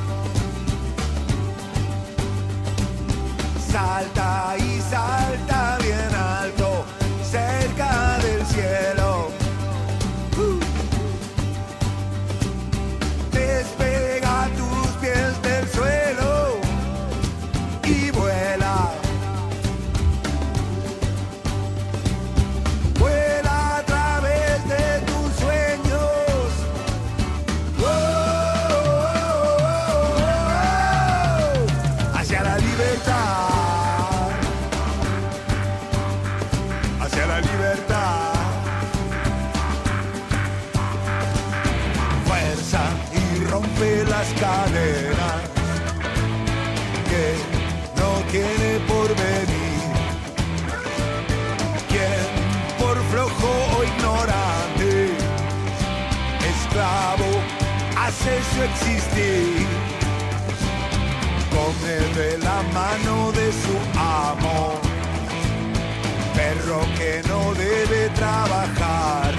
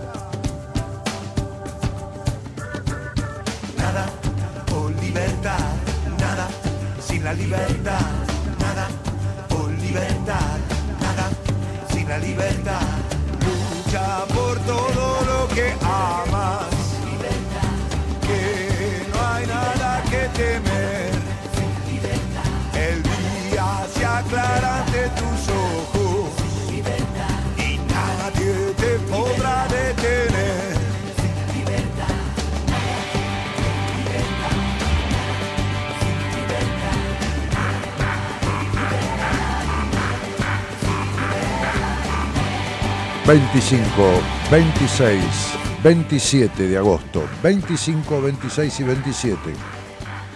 ...fecha del nuevo seminario... ...Transformar tu vida... ...del nuevo seminario, ¿no? Este... Seminario Premium... ...fecha del nuevo seminario... ...seminario Premium... ...por muchas cuestiones... ...que hemos cambiado, transformado... ...renovado y mejorado... ...con respecto a los que hacíamos hace nueve años atrás antes de la pandemia, durante, durante varios años, este, eh, no tampoco es una cosa diferente toda, pero sí hay cosas que han mejorado y que hemos optimizado este, con respecto a aquellos. Eh, 25, 26 y 27. No tenemos los valores aún, porque por una cuestión de la inflación y todas las cosas que suceden, no nos dan el valor de las diferentes contrataciones que hay que hacer, desde el micro, la comida, la estadía, insumos que hay para necesarios para los trabajos que se hacen como, como parte del seminario. Este, entonces Marita ya empieza a componer los valores que ojalá estén alrededor de fin de mes. Este, este, pero sí, ¿qué, decidimos con Marita? Armar una lista de, como de espera, como de reserva, de pre-reserva, después nadie tiene obligación. Cuando ella tenga los valores, entonces te manda un mail con las condiciones del seminario, la forma de acceder, cómo señarlo, después pagás el resto cuando llegás allá, los 60 días o 90, porque ahora faltan como tres meses. Este, y mm, entonces escribile a Marita. Marita, teneme en cuenta para cuando, eh, qué sé yo, para, el seminario. Teneme en cuenta, punto. Chao. Hola, quiero saber del seminario. Es lo mismo, pone cualquier cosa en el mail que diga seminario, ¿no? Eh, próximo seminario. Y entonces, cuando ella tenga ya todo acordado, te manda por orden a las primeras 30 personas que hicieron esa, esa pre-reserva o que se pusieron en esa lista de espera, le manda eh, to- todas las condiciones. Después acepta, no acepta, quiere, no quiere, tira el mail. To- aceptaron 20, 15, bueno, les manda a otros 15 que siguen. ¿Me, me comprenden? Por orden de llegada. Así de fácil, así de simple. Así nos organizamos antes de tiempo, porque si no después Marita se le junta toda la tarea. Entonces ya va teniendo una lista, ¿está? Le escribís marita arroba buenascompañías.com. Más fácil imposible. Marita arroba buenascompañías.com. Nada más. No punto ar, punto com. O le escribís al teléfono de Marita, que es el 11, Buenos Aires, 25 83 7555.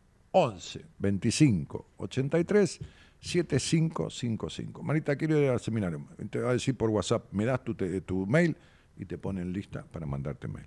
¿Está? Bien, ya hay gente que está en la lista, ¿eh? Ok. Este, mm, bueno, ¿qué más? ¿Qué tengo que hablar? ¿Alguien al aire? Sí, espera que leo alguna cosita. Acá dice, eh, María Cerrato dice, hola Dani, no me, no, no me puedo deshacer de esta ira, ¿por qué?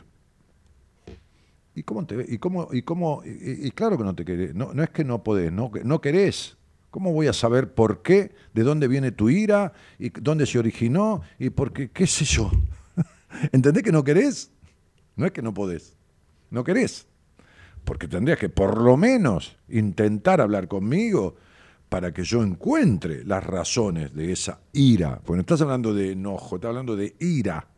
Y estás hablando de una ira casi permanente.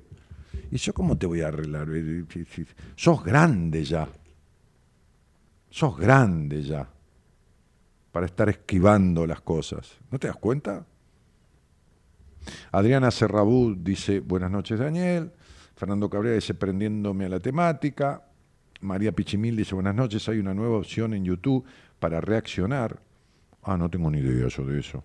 Este, María, ¿para reaccionar de qué? ¿Qué sé yo? No sé. Es decir, no sé, hay, un- pulgar para arriba para, para, para decir, este, me gusta el programa, qué sé yo, pero no, no, no tengo idea. Contánosla. Mi, productora lo debe saber. Gabriela dice, buena, Gabriela Chupitea. Dice, buenas noches, Daniel. Quisiera saber por qué me duele todo el cuerpo. Tengo proyectos y no puedo concretarlo. Muchas gracias.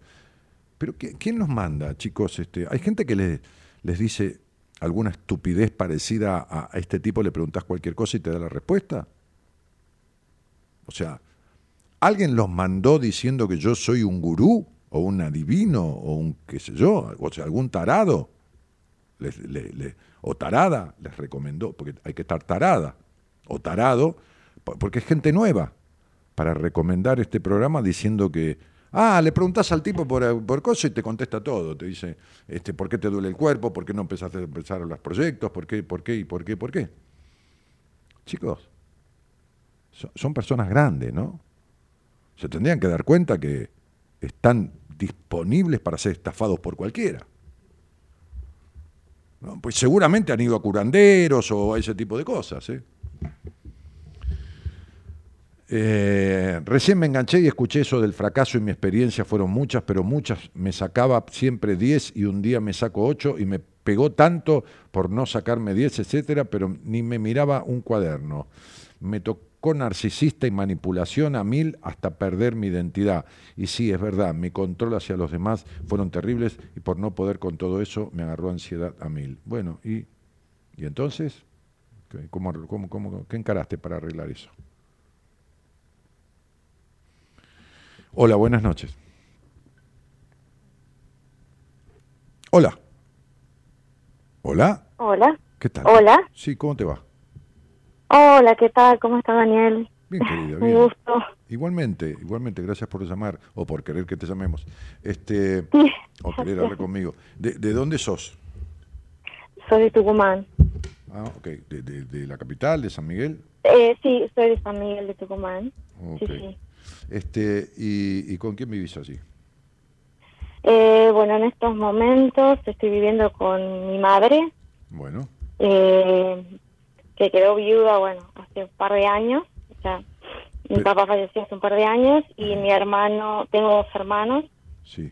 eh, que una, bueno, ya tiene su familia y, y otro hermano eh, vive en otro lugar, que bueno, va y viene de vez en cuando. Ajá. Pero, este, bueno, por el momento estoy acá porque viví en el sur un par de años y bueno, tuve que regresar antes de la pandemia. ¿Pero viviste en el sur porque fuiste a trabajar o viviste en el sur porque te fuiste con un señor? No, no, no, no. Me fui, me fui al sur con una propuesta de de trabajo De laburo, sí. que bueno, sí, que no se concretó y de ahí ya me quedé. Este, eh, bueno, seguía en la búsqueda, en la búsqueda y me quedé, volví. Eh, ¿En qué eh, provincia y- del sur?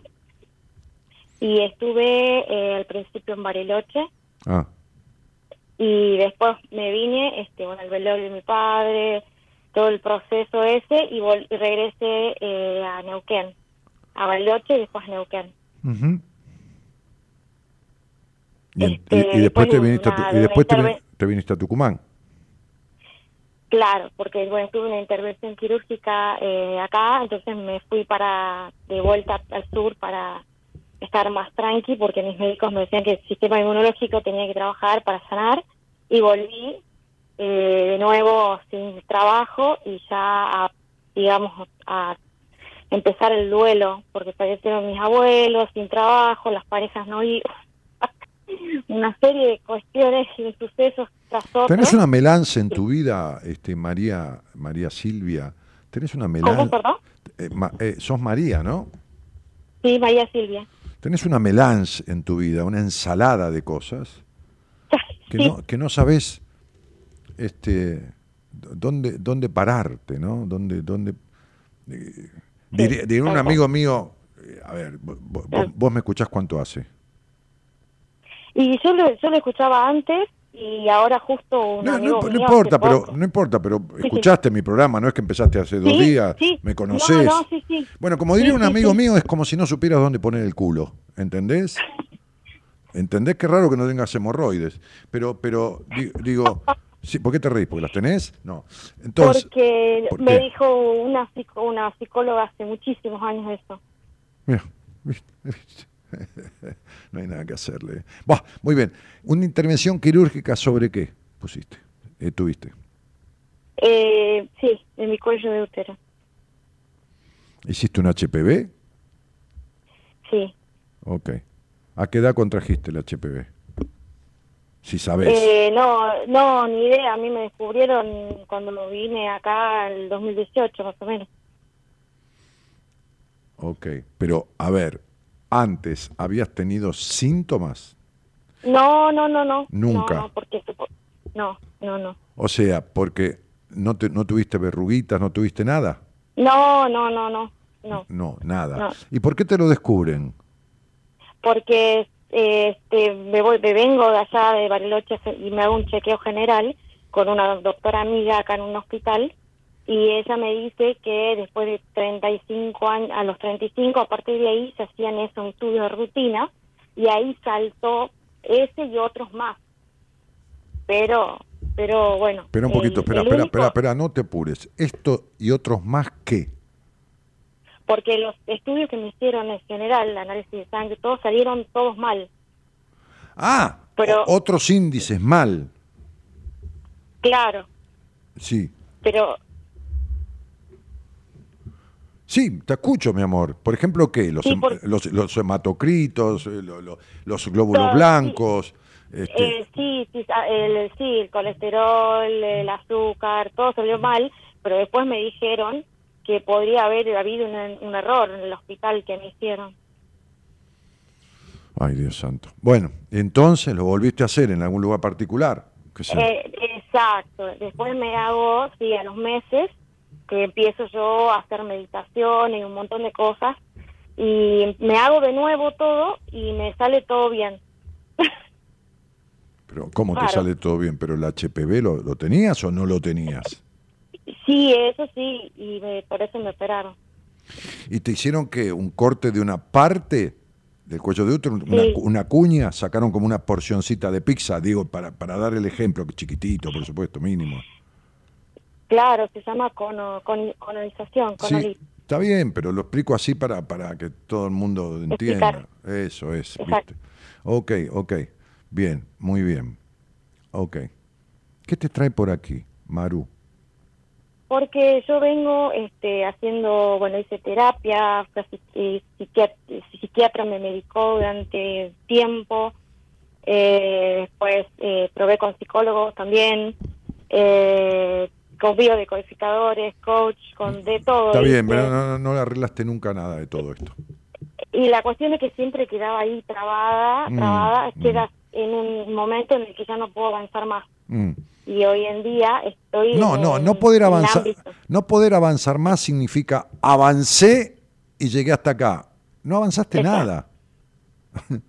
No avanzaste nada. O sea, esto es lo mismo que alguien me dice, hola Dani, mira, yo vengo a verte porque quiero ser más libre. Le digo, mira, para ser más libre hay que ser libre. Y vos libre no fuiste nunca.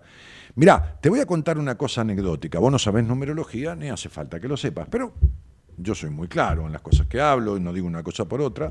Te voy a contar una cosa. Mira, yo veo muchas personas al año en- en- en estudios numerológicos. ¿no? Yo atiendo dos y tres veces por semana. No mucha gente, porque es, un desgaste, es una hora exprimiendo la vida de la persona para sacar en detalle qué le pasa, dónde viene, por qué, por qué esto, lo otro. En la, en la radio lo utilizo para poder dar alguna devolución certera, porque es una herramienta que yo fui construyendo y me sirve muchísimo. Bueno. Resulta que hay en numerología lo que se llaman los números faltantes, que se llaman lecciones kármicas. No kármica porque karma, qué desgracia, no, es una manera de nombrarlo. Karma es un aprendizaje. Ok, vos, que, vos que has hecho tantas cosas sabés a qué me refiero. Sí. Bien, entonces sería que cada, cada letra está representada por un número, ¿está? Entonces, por ejemplo, este, qué sé yo, este, el, número el número 2 tiene la B larga, la K de kilo y la T de tío. Con que una de esas tres letras esté en todo tu nombre, ya quiere decir que no te, no te falta ese número. ¿Se entiende? Es decir, si vos tenés una B larga, una K de kilo y una T de tío, o una T de tío, cualquiera de las tres, vale un número 2. Bueno, en tu nombre faltan las letras que corresponden a tres números. Ok, no hay problema. El problema es con uno. Y entonces te voy a decir lo siguiente. En todo lo que llevo del año hecho en las entrevistas, de entrevistas, o sea, son cinco o seis meses, son algunas decenas, varias decenas de entrevistas, y casi seguro en lo que falta del año, pero en todo lo que va del año, y tomando todo el año pasado, debe haber visto de los cientos de personas que vi en un año y medio, dos o tres cuando mucho, que le faltan las letras que corresponden al número 5. ¿Está claro? A vos te falta el número 5 y todas las letras que corresponden al número 5 en tu nombre. Mira qué fácil. A, B, C, D, E. No tenés ninguna E, que es una vocal muy común en los nombres. F, G, H, I, J, K, L, M, N. No tenés ninguna N. No son letras difíciles. No tenés una E y no tenés ninguna N. O, P, Q, R, E, S, T, U, V, W. W sí es difícil de encontrar. Pero ni la E ni la N están en tus nombres, ni por supuesto la W. Esto hace que falte el número 5. Esto refiere a una total, absoluta complicadísima falta de libertad en la vida. Las enfermedades de transmisión sexual, sea por lo que fuere, aunque hayas usado la bombacha de una amiga y te contagiaste, es una enfermedad de transmisión sexual.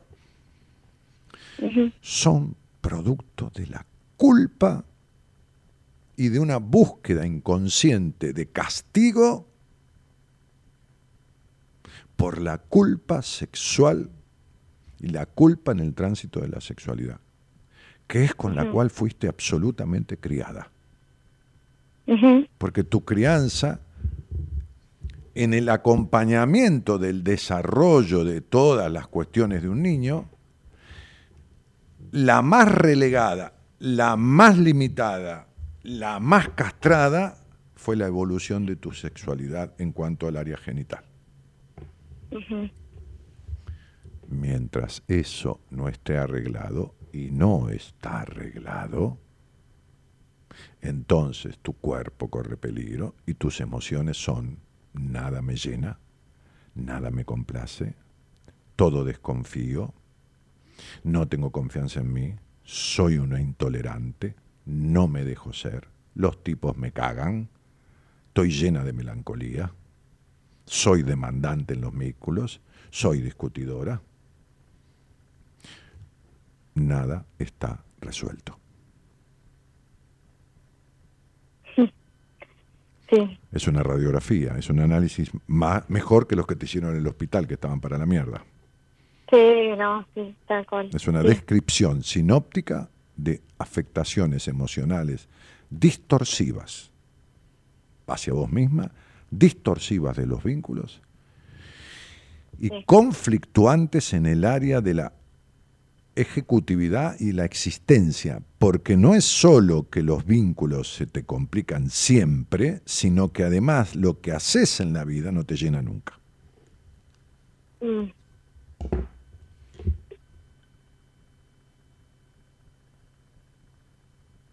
Sí, tal cual.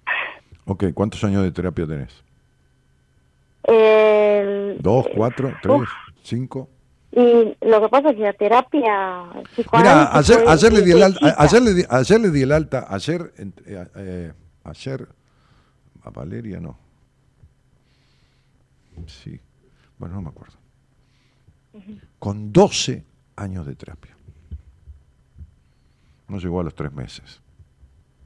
Yo puedo traer al aire una vez por semana una- un paciente que le di el alta y que pueda decir, sí, me tomó. Y si no, podría escribir ahí, ¿no? Porque la gente me escucha. Podría decir, ah, sí, no, mentira. Yo no estuve, es mentira que tuve, nunca me resolví nada, no, nunca, no, un carajo.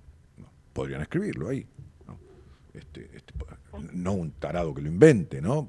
Este, pero, pero, pero podría escribirlo. Yo lo saco al aire, dame el teléfono, a ver. Y sin embargo, no sucede. Bien.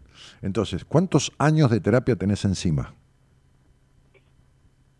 Son muchos. porque- Pero mucho cuánto. ¿tres o catorce? Desde- no, desde chica que iba a terapia. Pero fui ¿cuánto, cambiando. de- ¿cuánto tiempo? Fui cambiando. ¿Cuánto? Uf, más de 10 años. Muy bien, ¿a qué edad menstruaste Porque- por primera vez? Ah, este, no sé, 17 años, será, 16. El año del pedo menstruaste.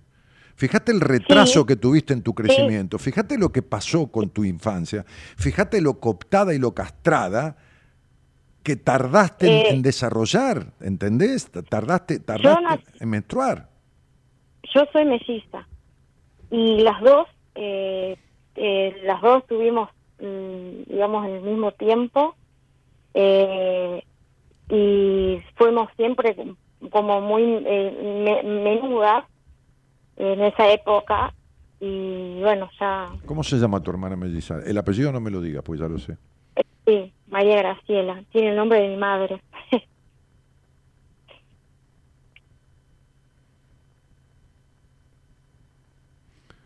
Ah, se me apagó la computadora, Gerardo, ¿puede ser? Hola. Claro, No, espera un poquitito, espera, espera, espera. sí, Quédate, sí. quédate tranquila ahí. 7 y 4, 11, 22. ¿Está en el país o se fue? ¿Mi hermana? Sí, Sí, sí, vive acá en Tucumán también. bien.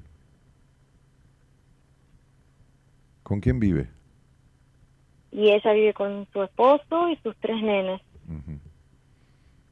Bueno, ok. Este. Hiciste 10 años de terapia, ¿de acuerdo? Volvamos al tema. Sí.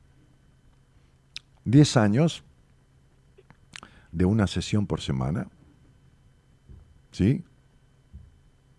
Sí, pero fueron eh, muy cortadas todas. No Con distintos no- pero no, no importa, escúchame a mí, seguime a mí, deja de razonar, Sí, sí. deja de querer razonar tanto, que así vivís toda tu vida. Vos, escúchame a mí, vos hiciste, no importa, 78.540 terapeutas, pero 10 años de terapia, 50 sesiones por año, son 500 sesiones de terapia, son 500 en tu vida. No importa si con un tipo 3 y con el otro 150, en total 500 sesiones de terapia. Aproximadamente, ¿cuántos terapeutas crees que tuviste? ¿8, 7, 5 o 10? Eh, cinco. Cinco. Muy bien. De las 500 horas de terapia, ¿cuántas veces hablaste de tu culpa sexual y de tu crianza y de tu madre castradora? Y, y la culpa y el mal desarrollo de tu sexualidad. ¿Cuántas horas de las 500? ¿Una hora? De- ¿Media? No, más, más. Las últimas terapias fueron eh, enfocadas en eso, justamente. ¿Cuánto me alegra? ¿Y qué solucionaste? Eh, no mucho con las terapeutas, con las Bueno, psicólogas. listo, no porque mucho. tienen el mismo problema que vos. Bueno, Claro, no y, tiene- un- ni- un- no y tiene uno fue un psiquiatra y, y- y- qué sé yo, no sé, que me derivó. que, que te derivó. Sí, Está me bien. derivó, me derivó otro psiquiatra que me dejó plantada. Sí, como tu padre, que no existió tampoco nunca. Mm, No, mm, no. sí. A ver, ¿cuándo tu padre le dijo a tu madre la puta que te parió? Deja a esta chica crecer Ah. en paz. ¿Cuándo le dijo eso? Eso es- nunca jamás. Entonces no existió. Un boludo. sí, Un boludo enconchado. Sí, un boludo. Bueno, y por eso los Ah. boludos que, con los que vos estuviste como mujer. Ah, Si toda la vida tuviste boludos al lado, ¿qué quiere que te diga? Y bueno, y entonces. 10 años de terapia, 10 años para terminar casi con un cáncer de útero. 10 años de terapia para ah, hablar con profesionales de la psicología con título que hablas del tema de tu sexualidad no saben una mierda de cómo resolver este problema que tenés con eso. ¿Entendés? ujú. Bueno, ¿qué crees que te diga, Maru, querida de mi vida? Este, este, te describí todos estos síntomas y, y afectaciones. ¿Te duele mucho la espalda? Eh, sí, ahora estoy un poco estresada, sí. Sí, sí, mucho peso, sí. ¿Mucho peso de qué? ¿Corporal? Eh, sí, estrés, culpa, quizás. Ah, no, mucho peso emocional, decís. Sí, ¿Pero por Sí, qué? sí. ¿Porque tenés que estar cuidando a tu madre? no. Eh, Porque ese es todo un tema, ¿eh? Porque vos... porque vos- vos- cortar, cortar el lazo, cortar Porque, el- porque, eh, porque, porque vos sos la hermana que todos se fueron a la mierda. Bueno, vos que estás sola, quedate con mamá y cuidala y te vas a cagar la vida porque te vas a quedar hasta que se muera tu vieja. ¿eh? O sea, de ahí no salís los próximos 30 años. Es decir, vos tenés Sí. una, una cosa de, de, de- de- de- de madre de tu madre o de, de pareja de tu madre. ¿Entendés? Este, este, eh, eh, eh, bueno, pero, pero, o sea, no es el problema que vivas con tu madre. El problema es que sos igual. Ese es el problema.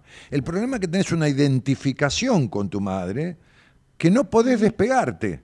No despegarte físicamente, es decir, irte a vivir a, a Singapur. No, despegarte de las influencias, sobre todo las negativas, que tu madre Sí. dejó. Que pobre, pobre, es una mujer recontra infeliz, pero, pero, pero el problema es que las consecuencias y la manera en que te crió junto al boludo de tu padre, con todo cariño, boludo, pues, este, Sí, sí, ¿qué sí. vas a hacer? Es boludo. Entonces, ju- junto con todas esas implicaciones, vos quedaste ahí en el medio, ¿entendés? Entonces sos la pareja de tu mamá. Es decir, el- son como, viste, me acuerdo que una vez vino a verme una madre este, este, este, que tenía un problema en la pierna, que, no podía caminar bien prácticamente so- sola, con una hija que tenía problema en la vista. Entonces cuando subieron a mi consultorio aparecieron las dos cuando abrí la puerta. Entre las dos hacían una, porque una no podía caminar sola y la otra no podía caminar sola tampoco, porque una no veía un carajo, que era la hija, y la otra no podía caminar sin alguien que la sostenga, que era la madre. Eh, eh, Es decir, se fueron enfermando las dos de tal manera que generaron una simbiosis física también. Es decir, enfermedades que las terminaron dejando, ¿se entiende lo que digo, no? Sí, sí, sí. Entonces le dije a la vieja, bueno, vení, vamos que te acompaño hasta abajo, te quedás sentada en el, en el, en el, lobby del edificio y yo me voy a quedar con tu hija acá. Porque viene tu hija a verse conmigo. Lo único que falta es que te vos sentada al lado. ¿Entendés? Pues ya, ya, vi, la, ya vi la cuestión, ape- apenas subieron. ¿Entendés? Sí. Entonces, bueno, esto es lo que te pasa a vos. Entonces, no es que vivas con tu madre, es que nunca Sí. te deshiciste de los aspectos negativos que la crianza de tu hogar entre tu madre y tu madre te dejaron. Hay cosas positivas, por supuesto, pero esas no hay que hablarlas porque esas no hay que arreglarlas. Claro. Pero las negativas son tremendas porque te afectan en todos los aspectos que te dije. ujú. ¿Entendés? Sí, La espalda, la espalda sí, para sumarle una fractura di maliolar de pie hace dos años, izquierdo. Eh, mi amor, a ver, mi vida, princesa mía. Despacito, no razones mucho, no quieras dar respuestas de sabia intelectual, simplemente básica.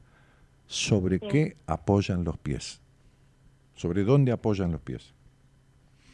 El suelo. Muy bien. Suelo, está muy bien dicho, suelo, por eso se llama suela, viste, debajo del zapato, pero suelo, suelo, mosaico, todo, hay hace algunos cientos de años o, o miles en la Tierra, en el, en el mundo. Antes de haber mosaicos o pisos, viste, ¿qué- ¿qué había? Tierra. Muy bien. Quiere decir que los pies apoyan sobre la, Tierra. sobre la madre tierra. Sobre la madre tierra. Sí, sí. Y el lado izquierdo corresponde a la madre y los pies tienen Sí. que ver con la relación con la madre. ¿Te gustó? ¿Te gustó? ¿Por qué tenés Sí, el sí. quilombo que tenés en el pie? Sí, Y el costado izquierdo es el materno.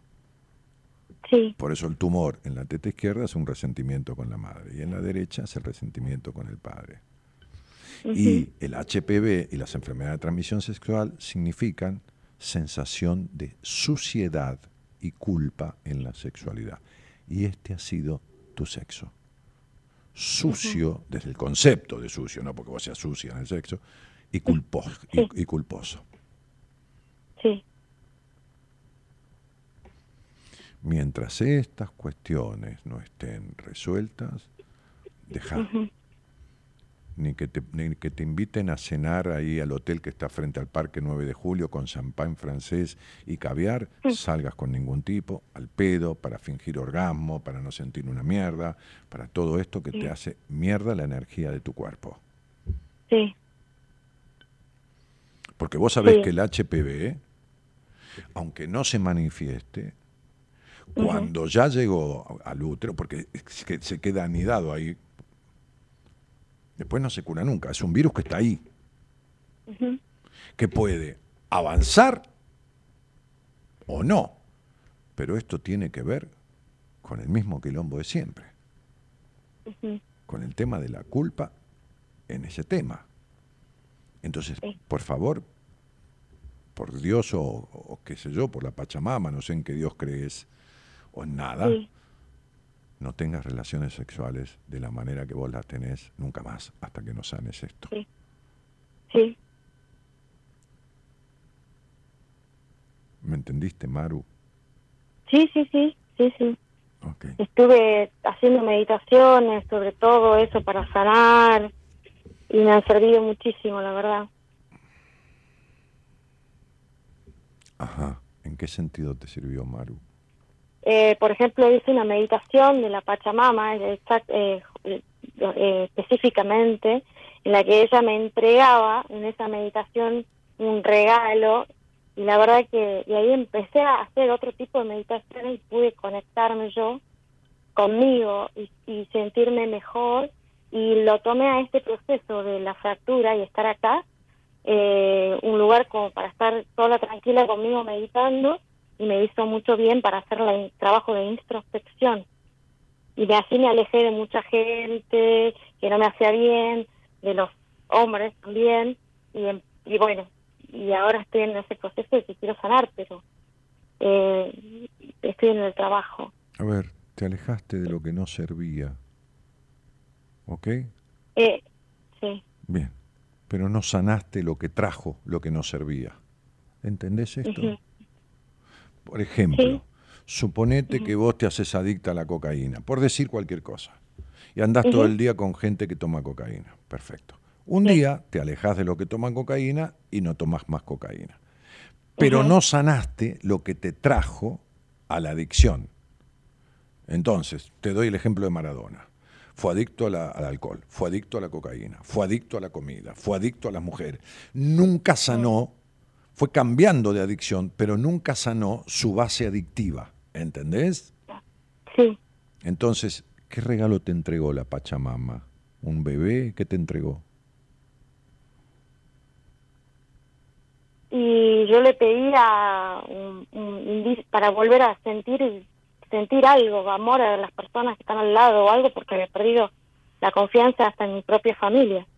Pero Y bueno, eh, se- volví a sentir por lo menos ah, eh, un sentimiento de cariño a mis sobrinos, a mi familia, a mis hermanos, porque tantas traiciones y todo que Mi amor, vos necesitas alejaron. Vos necesitas cariño por vos. Deja de perdonar a los demás. Por vos ne- necesitas cariño para vos, perdón, limpiar tu, tu psiquis Sí, y, y, y, la culpa que sentís en el disfrute de tu vida. ¿Entendés esto? sí, sí.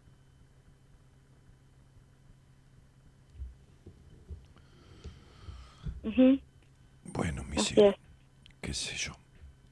Fíjate, mi negra. ¿Cuándo te rompiste el pie? Y hace dos años. Y en diciembre me saqué los clavos porque no podía andar con los clavos. Encima te pusieron clavos, la concha de su hermana. Ocho clavos. Una puta que lo parió. Y como no podía hacer una vida... A la altura, de, a la altura de del empeine o del tobillo. Eh, eh, tibia y peroné.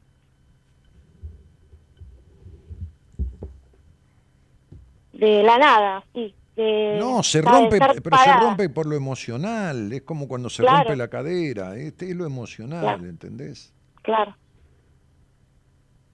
O sea, ¿es importante hacer meditación? Sirve, sí, por supuesto.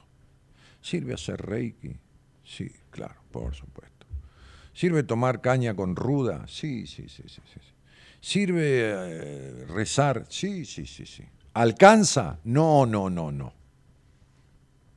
¿Me explico en lo que estoy diciendo? sí, Ok. Sirve, pero no alcanza. ¿Está claro? sí, Porque las cuestiones de implicancias, como vos dijiste, el apego, la dependencia, no están sanadas. La culpa no está sanado. ¿Se- ¿Me, me explico, mi amor? sí, sí, sí, sí. Bueno, entonces, eh, a ver si lo tengo. Ah, enfermedad, fractura maleolar. ¿Vos tuviste eso? ¿Cómo? ¿Qué es la, ¿Cómo se llama la fractura que tuviste? Pues ya no recuerdo. Bi, bimaleolar. Ah, male- por eso. los male- Bueno, maleolar. Ambos Sí, maleolares. Sí, ambos maleolares. Sí, me- vi maleolar. Sí. Bueno, mirá, Sí, no podés ver, pero yo estoy buscando en mis apuntes sobre las enfermedades y las causas emocionales. ¿Está? sí, Ok, claro, va a ser difícil de creer porque si este tipo inventa, pero yo no invento una mierda, ¿viste? Porque la mejor mentira es la verdad y chao, ¿no? Bien. Definición. Protuberancias semicirculares en la articulación del tobillo son las partes que sobresalen de los huesos tibia y peroné a la altura del tobillo, ¿de acuerdo?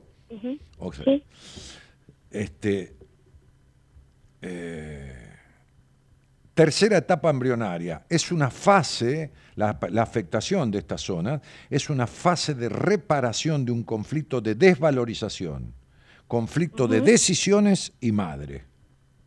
Sentido biológico. Esta afectación, o sea, esta enfermedad, este- este- esta dolencia, forma parte de la articulación de la pierna con el pie. En él se sujetan las estructuras óseas y los tendones del tobillo. Conflicto, o sea, el conflicto que lo trae. Conflicto en relación a la madre, conflicto relacionado con las decisiones. Piso demasiado fuerte cuando no creo en la decisión que tomo o lo mismo en la dirección que tomo en la vida. Y vos no sabés ni quién sos ni para dónde ir. Por eso te dije que tenías una ensalada en tu vida que no sabías dónde poner el culo. Y fíjate que te acabo de leer la implicancia de la fra- fractura maleolar, que la tuviste vi, o sea, de los dos lados, sí. y lo que significa.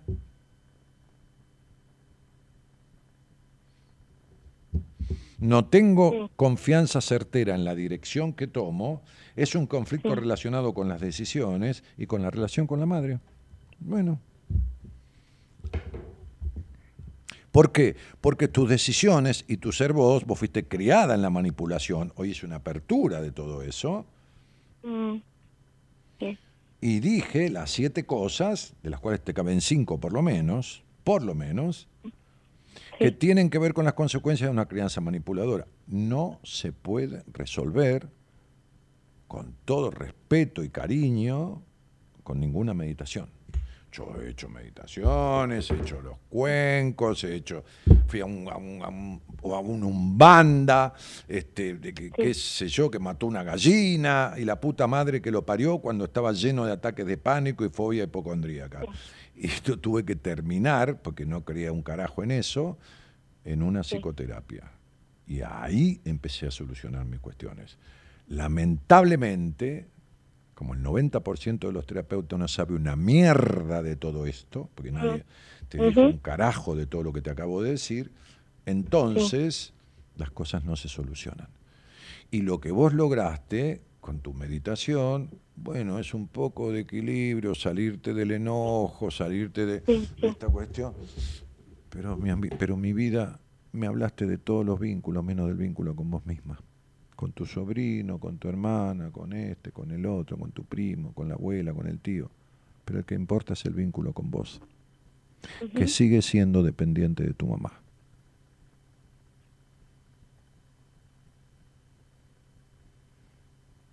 Ah.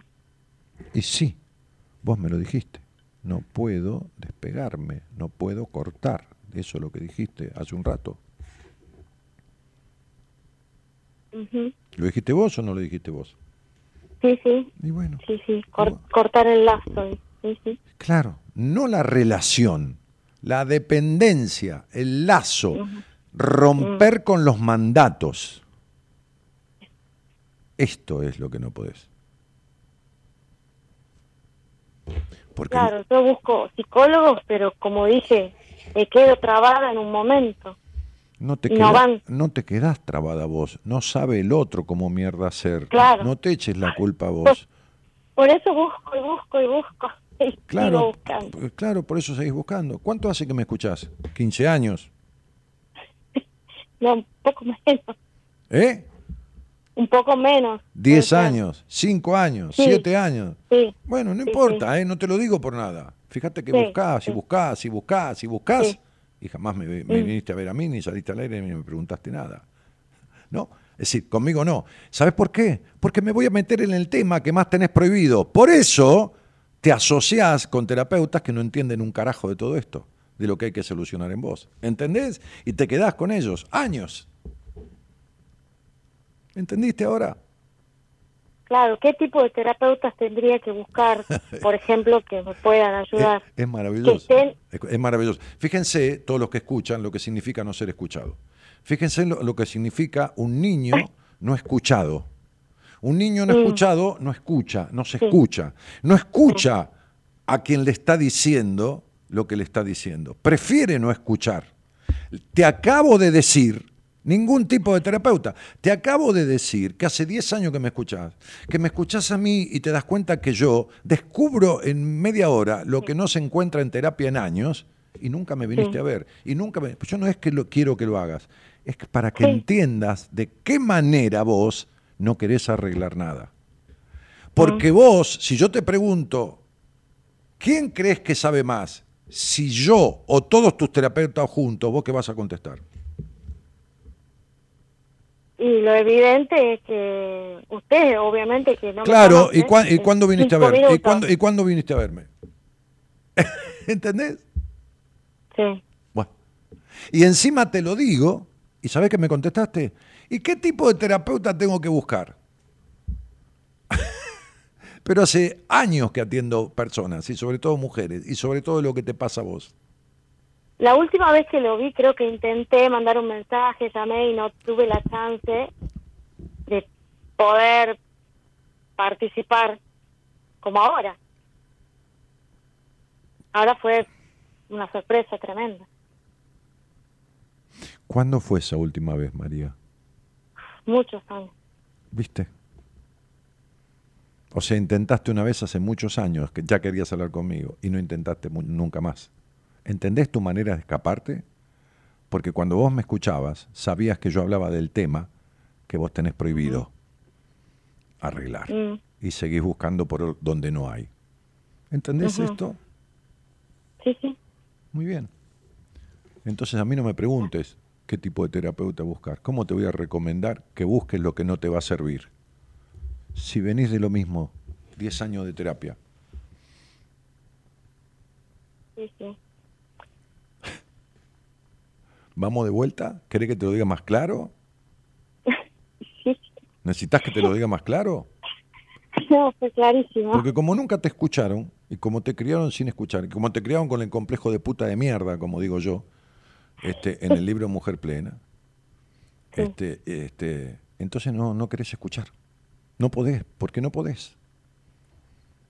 No, no podés porque no fuiste escuchada.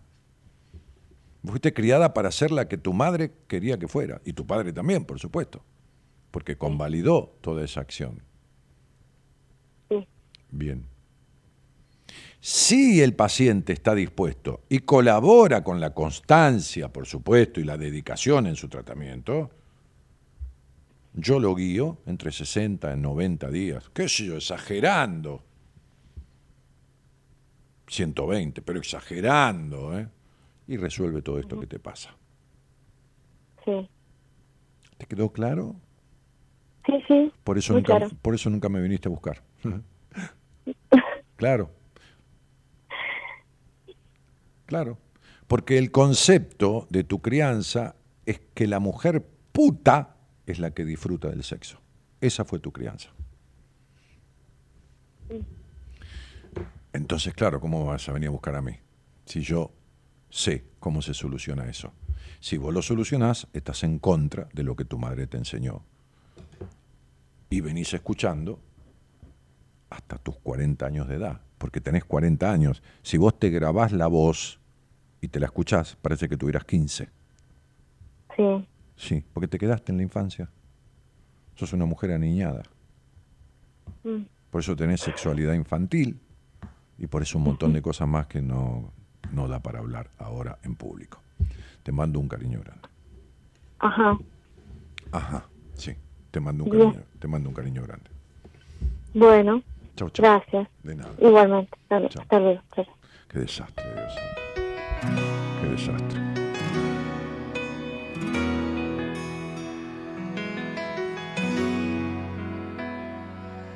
Un camino sin salida, un amor que ya se va, una herida siempre abierta que no deja de sangrar.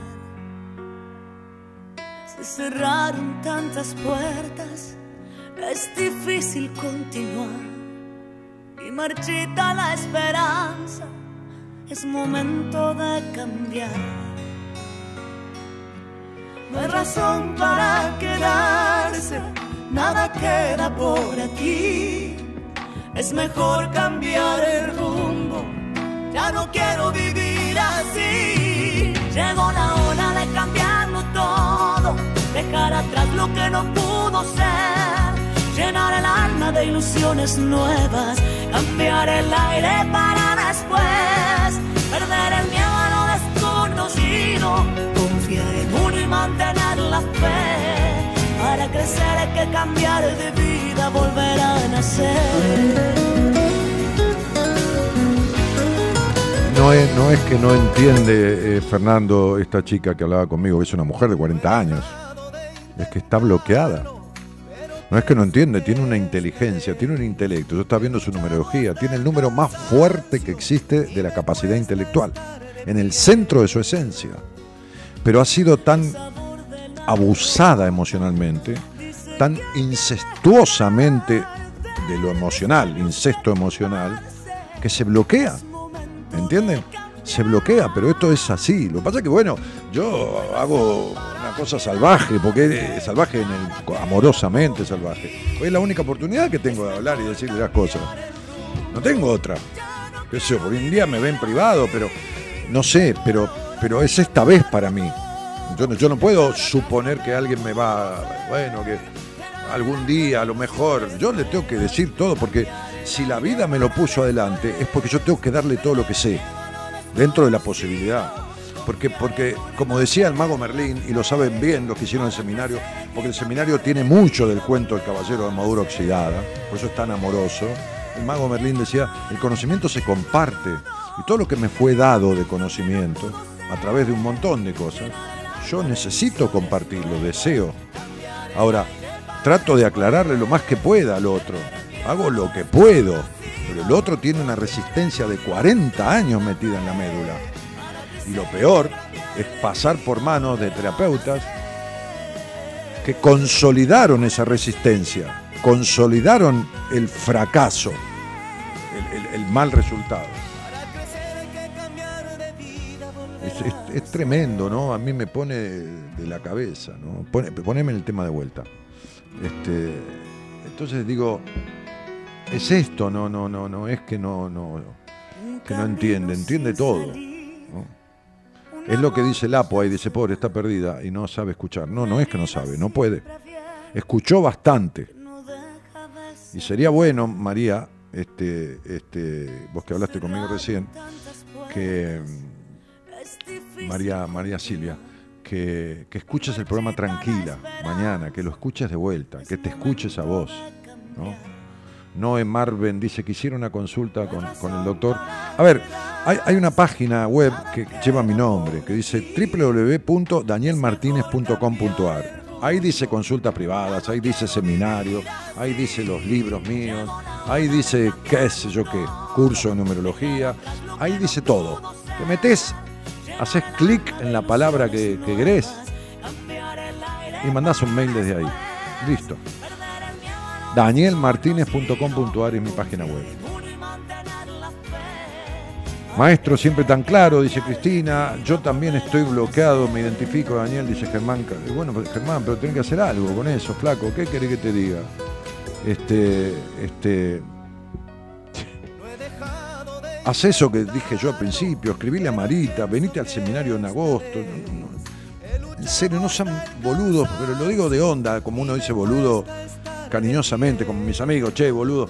Este, no sean boludos, no, no, no, no, no. No, se jodan la vida solos. No importa si es por este lado o por otro, pero, pero busquen realmente salir de esas situaciones. ¿Te gusta por acá? ¿Te gusta con nosotros? Bueno, dale, pero hacelo. ¿Está? No, él dice, anotó todo. Bueno, muy bien, listo. Este, excelente programa, Dani, siempre ha sido un gran maestro. Ahí va.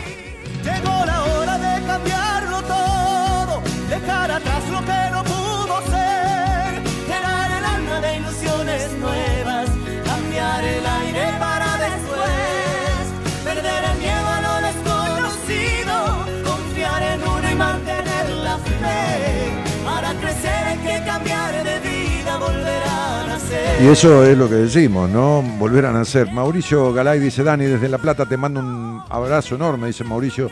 Ese seminario del que participé en 2019 fue un punto de inflexión en mi vida. Gracias totales. A vos, gracias totales también. A los dos, a los dos en el sentido de vos y nosotros, los profesionales del equipo, que somos nueve o diez en cada seminario, para cuidar y acompañar a 30 personas. Este, este, que, hicimos todo lo necesario para que vos logres eso y para nosotros tener el disfrute de que vos lo logres. ¿Está bien? Es esto. Ya está. Soledad y Jorge Rojas. Cambiar la vida. De la mano del señor Gerardo Subirana, que opera técnicamente y musicaliza buenas compañías. Un camino sin salida, un amor que ya se va, No hay camino sin salida. Y el amor que se va es porque no fue amor o porque se terminó y no tiene que volver. Puertas, Es difícil continuar y marchita la esperanza. Es momento En la producción, a distancia hoy, bueno, no, no digas así como puso los llamados, está ahí atenta, sabía que yo no tenía el auricular, está ahí. Es mejor cambiar ¿Eh? el rumbo.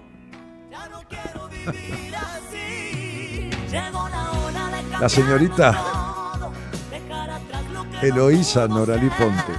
Llenar el alma de ilusiones nuevas, cambiar el aire para después, perder el miedo a lo desconocido, confiar en uno y mantener la fe. Para crecer hay que cambiar de vida, volver a nacer. Mi nombre es Daniel Jorge Martínez, el programa se llama Buenas Compañías. Mañana, no sé si tengo que vender a alguien, vender significa promocionar. Sí, mañana el licenciado, dice la productora aquí, Pablo Mayoral, licenciado en psicología, astrólogo él además, de licenciado en psicología de la Universidad de Buenos Aires. Señoras, señores, hacemos lo que podemos. Desde hace 30 años. Hagan lo mismo ustedes. Y si no pueden solos, busquen a alguien. Buenas noches a todos y gracias por estar. Nada queda por aquí. Es mejor cambiar